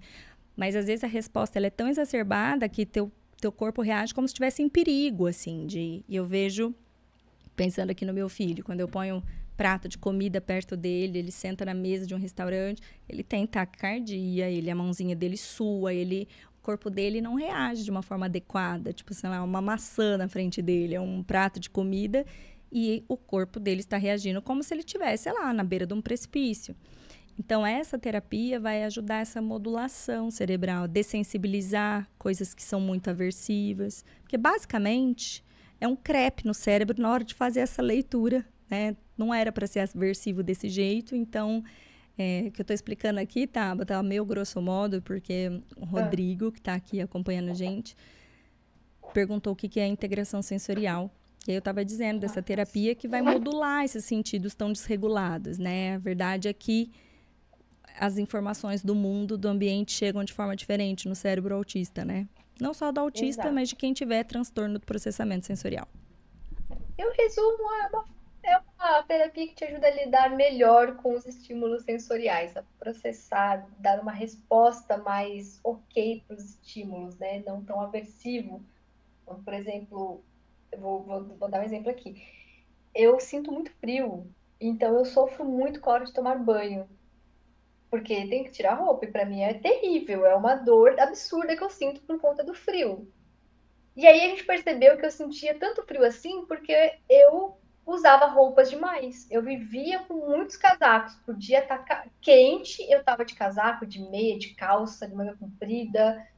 E aí, uma pequena mudança de começar a ir tirando um pouco essas peças já fez com que se tornasse muito melhor a minha resposta ao a temperatura. Eu parei de sentir tanto frio assim, daquele exagero, aquela intensidade que doía no meu corpo.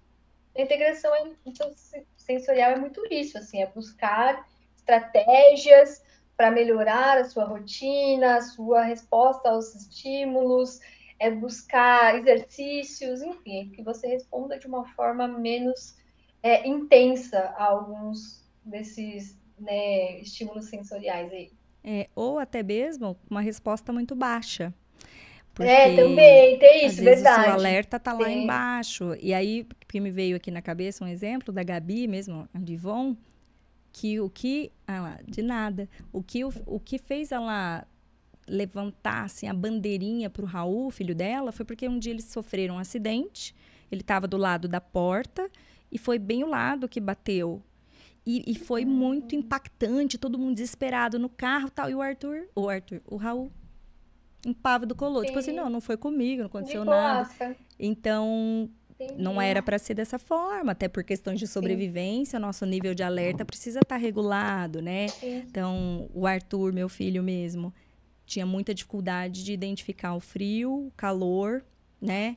Então, às vezes eu buscava ele na escola, estava, sei lá, mais fresquinho de manhã, buscava na terapia na hora do almoço, já estava aquele sol é, meio-dia, então, e ele ainda ele todo de moletom. De só eu que, na vida. Só que ele não estava confortável. Ele é, estava suando, suando, vermelho, entendeu? Estre... Tipo assim, só que ele não, não agia de acordo. Não então, é. Eu fui explicando para ele, ó, isso aqui é suor, olha, vem que ver no espelho sua bochecha como tá vermelho, você não tá sentindo um pouco de sede, olha como é melhor. Aí eu dava água para ele. Isso, filho, o corpo Nossa, tá muito é. quente. Então, quando você vê que o sol tá muito, tá muito claro, né? Eu tinha que dar objetivos bem concretos, tá muito claro, Exato, iluminado, tira a blusa, né? Uhum. É, se você tá com moletom, enfim. E o frio também, às vezes ele tava na água congelante lá e a boca roxa, ele tremendo e também não, não reagia de acordo. Né? Uhum. Então também é. a gente. Tem é, isso, foi, verdade. É. Foi modulando. Eu, por exemplo, não sinto cheiro. Eu não sinto cheiro e, por consequência, também não sinto muito gosto das coisas. E a gente trabalhou bastante isso na integração sensorial também. Melhorei bastante. É. Algumas coisas eu consigo sentir em alguns momentos aí, por arrumei. É, a gente trabalhou com óleos essenciais, coisas com cheiros fortes, óleos tá. essenciais, tá. incenso. Sim. E aí, para trabalhar o olfato. Comidas, é, né? É, para ver se estimulava o meu olfato. É, comidas com cheiros fortes, algumas coisas eu consigo sentir, principalmente quando eu, eu sinto muito quando eu estou em crise. Eu, o único momento que eu sinto cheiro de tudo é quando eu estou em crise, porque daí é. tudo fica mais sensível em crise, né? Que coisa. Então eu consigo sentir cheiro de tudo. Agora, fora disso, é muito específico. Um pouquinho do cheiro do incenso, um pouquinho de cheiro de perfume, cheiro de cigarro, sinto muito mas de comida muito difícil. Eu é. De uma vez. Eu sei que o cheiro de alho com cebola refogada é muito gostoso. Mas eu não sei como que é, assim, muito vivo na memória, não lembro. E olha Nossa, que é uma coisa só, que você tem direto, que né? interessante isso. Não, é, você tá falando, não... eu tô, tô pensando aqui no meu marido. Meu marido não sente cheiro nenhum, nada. Então, às vezes, eu fico assim, gente, essa casa cheirando cachorro, vocês não, não vão abrir a é, janela, não. que não sei o quê, tipo... Ela tá, gente, tá zero. cheirando gás aqui, ou tá cheirando queimado, tá no, é, não. É, zero. Não, não, zero. zero. Tanto coisa boa é. quanto ruim, zero. É, zero. E aí eu, eu também não sinto muita fome, né? Porque quando eu sinto cheiro de comida, eu tenho vontade de comer tudo. E aí eu comecei a notar que eu como pouco porque eu não tenho esse estímulo sensorial do olfato, que desperta Sim. o apetite. Olha então, só. a minha mãe falou assim para mim: ah, teu pai tá em jejum para fazer exame eu nem vou fazer comida assim, porque ele vai sentir o cheiro, vai dar fome nele, coitado. Eu fiquei pensando, nossa, faz sentido. É isso Eu mesmo. não procuro comida, eu não vou atrás da comida porque eu não sinto o cheiro dela, eu não tenho esse atrativo. Eu vou comer realmente só porque tem que comer. Eu Olha também não só. sinto gosto direito, né? E também te ajudou a fazer, fazendo a integração sensorial, também melhorou. Melhorou, só que eu sinto agora alguns cheiros, outros não. O que a gente aprendeu muito na integração foi comer antes de passar mal, né? Porque como eu não sinto cheiro, não sinto gosto, não tenho esse, essa, esse, esse estímulo ao apetite, então a gente treinou algumas coisas para eu identificar a fome antes de passar mal. Daí realmente era uma coisa que acontecia bastante. Alguns sinais concretos, né? Assim, para você Uhum. observar. Eu trabalhei bastante isso com o Arthur também. E hoje, nossa, ele, ele melhorou demais essa percepção do, do ambiente, tudo. Muito mesmo. Mas eu lembro, era Uhum. engraçado quando, por exemplo, eh, já aconteceu de festinha de aniversário, às vezes vira alguém, tia, o Arthur tá com o pé sangrando, tia. eu tô-" Aí ele lá, nem percebeu, nem se deu Sim. conta. Que em Rio Preto é muito quente, ele ficava andando descalço no asfalto do meio-dia, tipo, fazia bolha, sabe? E então eu tive que dar primeiro sinais concretos, do, eh, ensinar o conceito de quente, Sim. calor e frio, e para depois, ele- conforme foi trabalhando esses sentidos para ele, né? Então era engraçado que eu, te- que eu expliquei para ele que não podia andar descalço no, no chão quando tivesse com sol. Então, às vezes, era Uhum. aquele solzinho das seis da tarde, que já tá indo botar E só iluminado já- ele Uhum. passava correndo assim para buscar uma sombra. Então ele criou essa regra e você via direto ele só correndo atrás de sombras, né? Porque ele ainda não conseguia fazer essa identificação no, É, tava quente no não- pezinho é. dele. Mas ele já entendeu bastante a informação, né? Assim, Isso, sim, Ele sim. conseguiu, e, e mais engraçado que ele acatou o que você disse, né? Porque Sim. eu era uma criança afrontosa. Você Falava é- pra mim, ó, era. Falava pra mim, você não pode, você não vai, você não, não consegue. Nossa senhora, era aí que eu fazia. Não, mas o Arthur, ele é muito, ele busca lógica em tudo. É, Se eu for Se sempre pelo sim. isso, de dar o sentido, porque só a demanda ele vai falar por quê? sim. Mas por quê que tem que fazer? Ele vai questionar, Sim. não vai querer, não vai estar engajado. Sim, Mas se ele entender a exatamente. dinâmica daquilo, aí eu não tenho problema. É que muitas vezes, É. no, no dia prático, é fácil você dar pistas lógicas do que Hum, tem que é. acontecer. Ah, por que, que eu tenho que tomar banho? Porque se você não toma banho, além de começar a ter cheiros, vai infeccionar as coisas, suas partes íntimas, vai doer, vai ficar com o bumbum assado, aquelas coisas. Tá, era fácil pegar isso. Agora, Pegar, é. nas regras sociais, que na verdade não tem regras, né? Vamos dizer assim, como é que você é, é, às vezes explica, né? Uhum. Por que, que eu não posso fazer tal coisa? É bem mais abstrato, então muitas vezes ele fica questionando, às vezes parece uma oposição, mas eu- hoje eu entendo que não é nem só oposição, ele está tentando entender o porquê Uhum. daquilo, né? Sim. E no Então, traquejo social muitas vezes é também. difícil. Era rebeldia Sim, né? também. Eu, é, eu gostava de ser afrontosa. assim, Afrontosa. falava... É porque eu nasci nos anos 90, né? Então, muita coisa as pessoas diziam que não era pra meninas. Eu falava, ah, não vai ser. É, sim. Ah, vai sim. Eu fazia só pra mostrar que eu, que eu podia, sabe? Que podia. É, eu era afrontosa. Ô, Tabata, e hoje, depois então do seu diagnóstico, você disse que foi transformador. Faz quantos anos que você tem o seu diagnóstico? Três, assim, que eu sei, eu sei desde os 28, mas que eu tenho laudo desde 2020. No dia do orgulho autista de 2020 eu recebi o Olha, diagnóstico. Que emblemático. Muito, Bem simbólico, muito, o laudo, né? muito, muito simbólico. E foi quando começou o perfil, no dia do orgulho autista, assim. Tipo, eu, já, Ah. eu já comentava um pouco sobre autismo, mas o vídeo que fez, assim, o perfil acontecer e virar algo foi esse dia, o dia que eu recebi o laudo, no dia do orgulho autista. Que legal. Bem emblemático mesmo. Muito bacana. Eu tava vendo aqui alguns comentarinhos também. Quer ver? Peraí. A Letícia é Tábilo, não sei o que tá pequeno aqui para mim, mas ela mandou um monte de recado. Letícia, obrigada. É tão legal quando participa aqui um monte. Às vezes eu não consigo ler na hora, mas eu vejo tudo depois. E ela disse: parabéns, Tabata, também por expor a sua vida. Né, porque acho que reconhece muita coisa. Ela mandou um monte de recadinhos aqui, que é dizendo que ela não sabia nada sobre o Hum. autismo, que depois, por conta é, do filho dela, que ela foi pesquisar, estudar, e que hoje ela se identifica com várias características. É, colega, aquela coisa do pedigree, né? A árvore não cai muito longe do pé. Então, às vezes, você não fecha o diagnóstico, mas você tem, sim, muitas, muitas características, né? É, O, o fenótipo ampliado, vamos dizer assim. fenótipo ampliado, é verdade. É. Aí aqui, quer ver? a aqui, Tatiane Souza. Boa noite, pessoal. Vocês podem falar um pouco sobre relacionamento? Meu filho eh, tem o diagnóstico de TEA e TDAH e após conflitos por questões de rotina da casa, meu esposo aceitou investigar as características. Eh, gritaram quando comecei a, a, a demandá-lo é, das demandas da casa e com o nosso filho.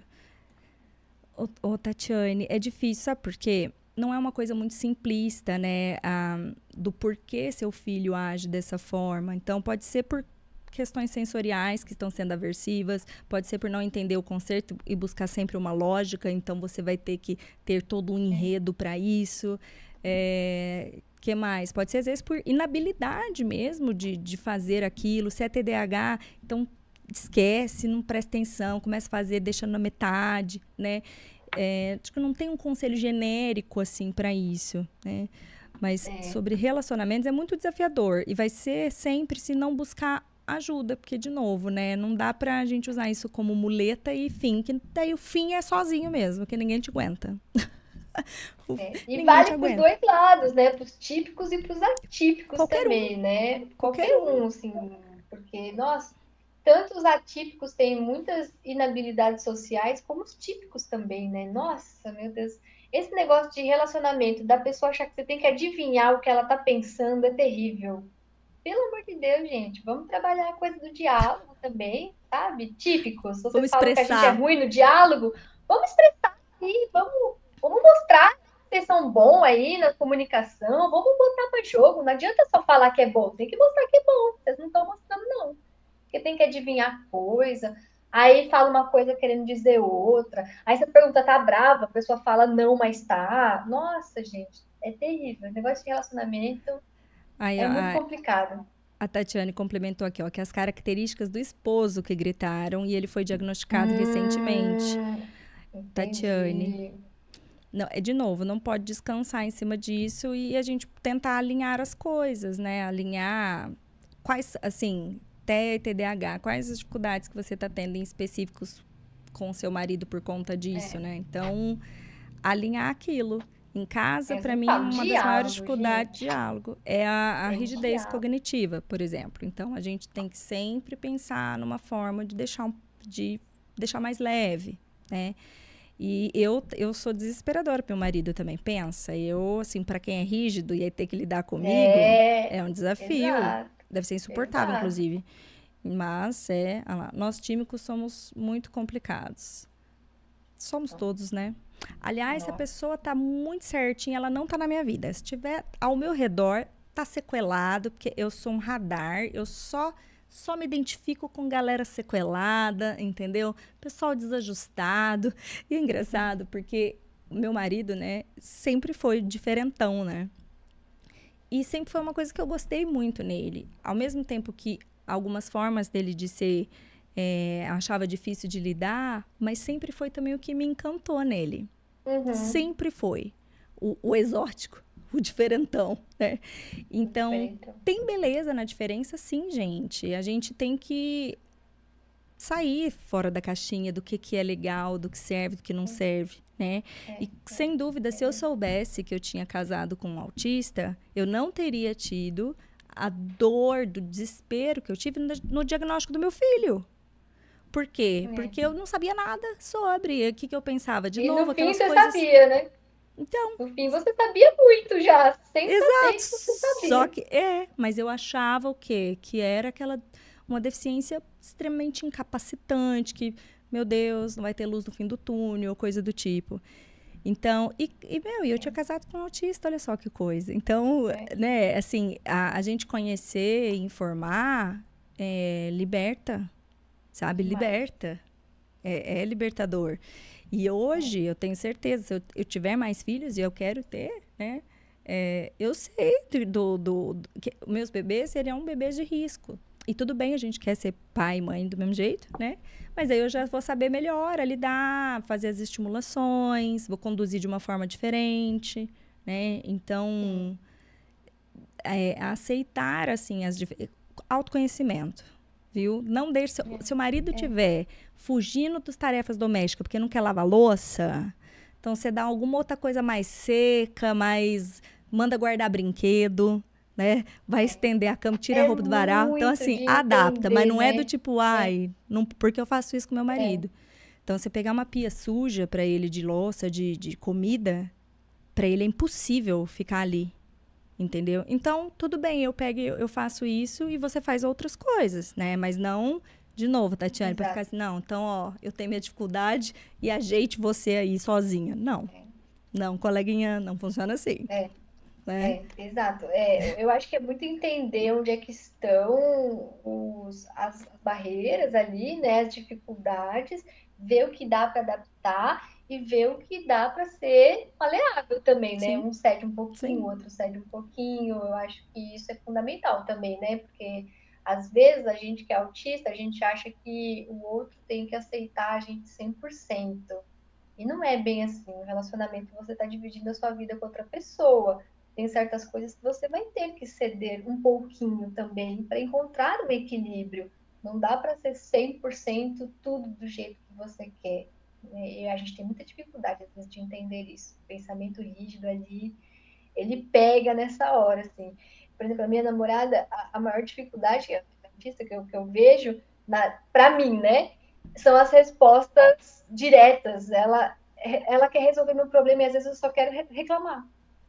Às vezes eu só quero fazer um drama gigantesco e falar, meu Deus, nada dá certo pra mim. Uhum. E ela fala, dá certo sim, para com isso. Aí eu fico, nossa, que grossa. Então, é, é muito ver o que que pega para você, o que que é realmente importante e o que às vezes é só o jeito da pessoa e, tipo, dá para conviver de boa, isso. entendeu? Tipo isso. Às vezes eu fico triste, eu falo, nossa, que grossa, mas não é algo que afeta a minha filha. Então, não, não precisa de, de nada assim. Mas se for uma coisa mais séria, né? É interessante um diálogo, ver o que pode ser feito, adaptações, ceder um pouquinho aqui, ceder um pouquinho ali. É a, a Rebeca aqui tinha deixado um recadinho falando, Mirella e Tabata, vocês são maravilhosas. Obrigada por compartilhar suas experiências. Obrigada, Rebeca. Ah, de coração. Obrigada. obrigada. E Tabata, vou pegar uma última perguntinha aqui, ó, do Rodrigo. E aí a gente já caminha para o encerramento, mas também eu não vou saber te responder isso. Rodrigo, ó, o autismo leve tem alguma tendência a ser hiper ou hipossexualizado? Não é tendência, mas se você sei, pensar não. em questão sensorial, é, né, pode sim. Eu sei, não, não tem nada, assim, tendência não, não tem, sabe? Assim, não. ah, vai ser hiper, vai ser hipo, até onde eu sei, né? Até onde eu já pesquisei, assim. O que, o que a gente já percebeu por pesquisas, falando de sexualidade agora, né? Uhum. Que tem bastante autistas assexuais, isso tem. Autistas é. que não se interessam por sexo. Mas ao mesmo tempo tem muitos hipersexuais também. Então, assim, é difícil falar, ah, tem tendência para ser só um é, ou outro. Não, não, tem um monte de autista que é. é assexual que eu conheço, nossos estudos apontam e tal. Mas o hipersexual também e o dentro do, do comum também, do padrão. do padrão também. É, então assim, não tem como afirmar nada. Nenhuma coisa, nem a única, outra. A única coisa é que existe, a, a única coisa que dá para falar é que existe a presença desses, desses três, né? Mas não dá para falar. É, é e, e principalmente você pensar nessas questões de alterações sensoriais. Então, a forma de receber o toque, né, o, o contato, óbvio que isso vai implicar na, forma, na sua é. reação tanto do é. hiper quanto para o hipo, né? O se você sente exato. pouco, se você sente muito, se, né? Então, e aí se de fato qualquer isso qualquer qualquer questão, não só no autismo, mas qualquer coisa que for uma barreira e que for algo que esteja te trazendo prejuízos, te trazendo dificuldades, a gente tem que buscar ajuda e um suporte para modular. Né? Não tem é. o errado e o certo nisso e aquilo. Tem questão de qualidade é. de vida, na tua vida. Como isso tem refletido Tá legal? Você tá vivendo bem? Tá Fechou. ok pra você? Se Tá não, ok pra você? Então você tem que fechou, sempre senão- buscar um suporte em qualquer área que for ela. Em qualquer área que for ela. Exatamente. A Mas é, é se isso, tá prejuízos, né? Eu queria te agradecer por esse bate-papo, por te alugar aqui por tanto tempo, Imagina, né? imagina. Foi um prazer. E por compartilhar aqui as suas experiências. De novo, te parabenizar pelo seu perfil, porque é, alimenta muito a, de conhecimento as famílias, as pessoas que buscarem. Né? Então, obrigado por se expor aqui na internet. Ah, obrigada, obrigada. Eu que agradeço o convite, o espaço, o carinho, o papo. Amei. O pessoal que assistiu também, brigadão. O pessoal que vai assistir depois também, brigadão também. Isso. Foi muito legal mesmo. Adorei. Obrigada, então, Tabata, pessoal que tá aí. Quem não tiver inscrito ainda, por favor, puxar a orelha, tá? Vou dar, vou dar mais essa chance para vocês se inscreverem no canal, né? Veja, tô sem o meu filho, tá lá na casa da minha mãe, toda uma organização, por quê? Porque eu acredito nessa troca, nessas conexões. Você né? jantou? Você jantou já? Claro que não, né? Claro que não, né? Acabei de pedir pra minha namorada aqui. Se a gente- Na hora que você tava lendo as mensagens, eu falei, ai, amor, pede um lanchinho pra mim aí, pra. Não, vai não nunca janto. Dia de é a Outspot, vida. nunca janto. Está- Exato. Essa é a nossa vida. E por quê? Porque a gente acredita nesse propósito de alguma forma, né? Essa doação, ela não é de graça. A gente deixa de fazer várias coisas nossas para estar aqui, porque acredita. Eu, eu acho.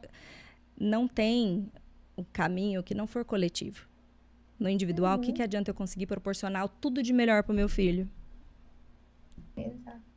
É irrelevante, né? Então é no coletivo mesmo. Então, pessoal que estiver aqui, apoie o canal, apoie essa produção de conteúdo, se inscreva, compartilha. E Isso um aí, beijo, galera. então, até a próxima. Um beijo, Tabata. Boa noite para você. Bom jantar para vocês. beijo, beijo, beijo. Valeu. tchau, tchau. Tchau.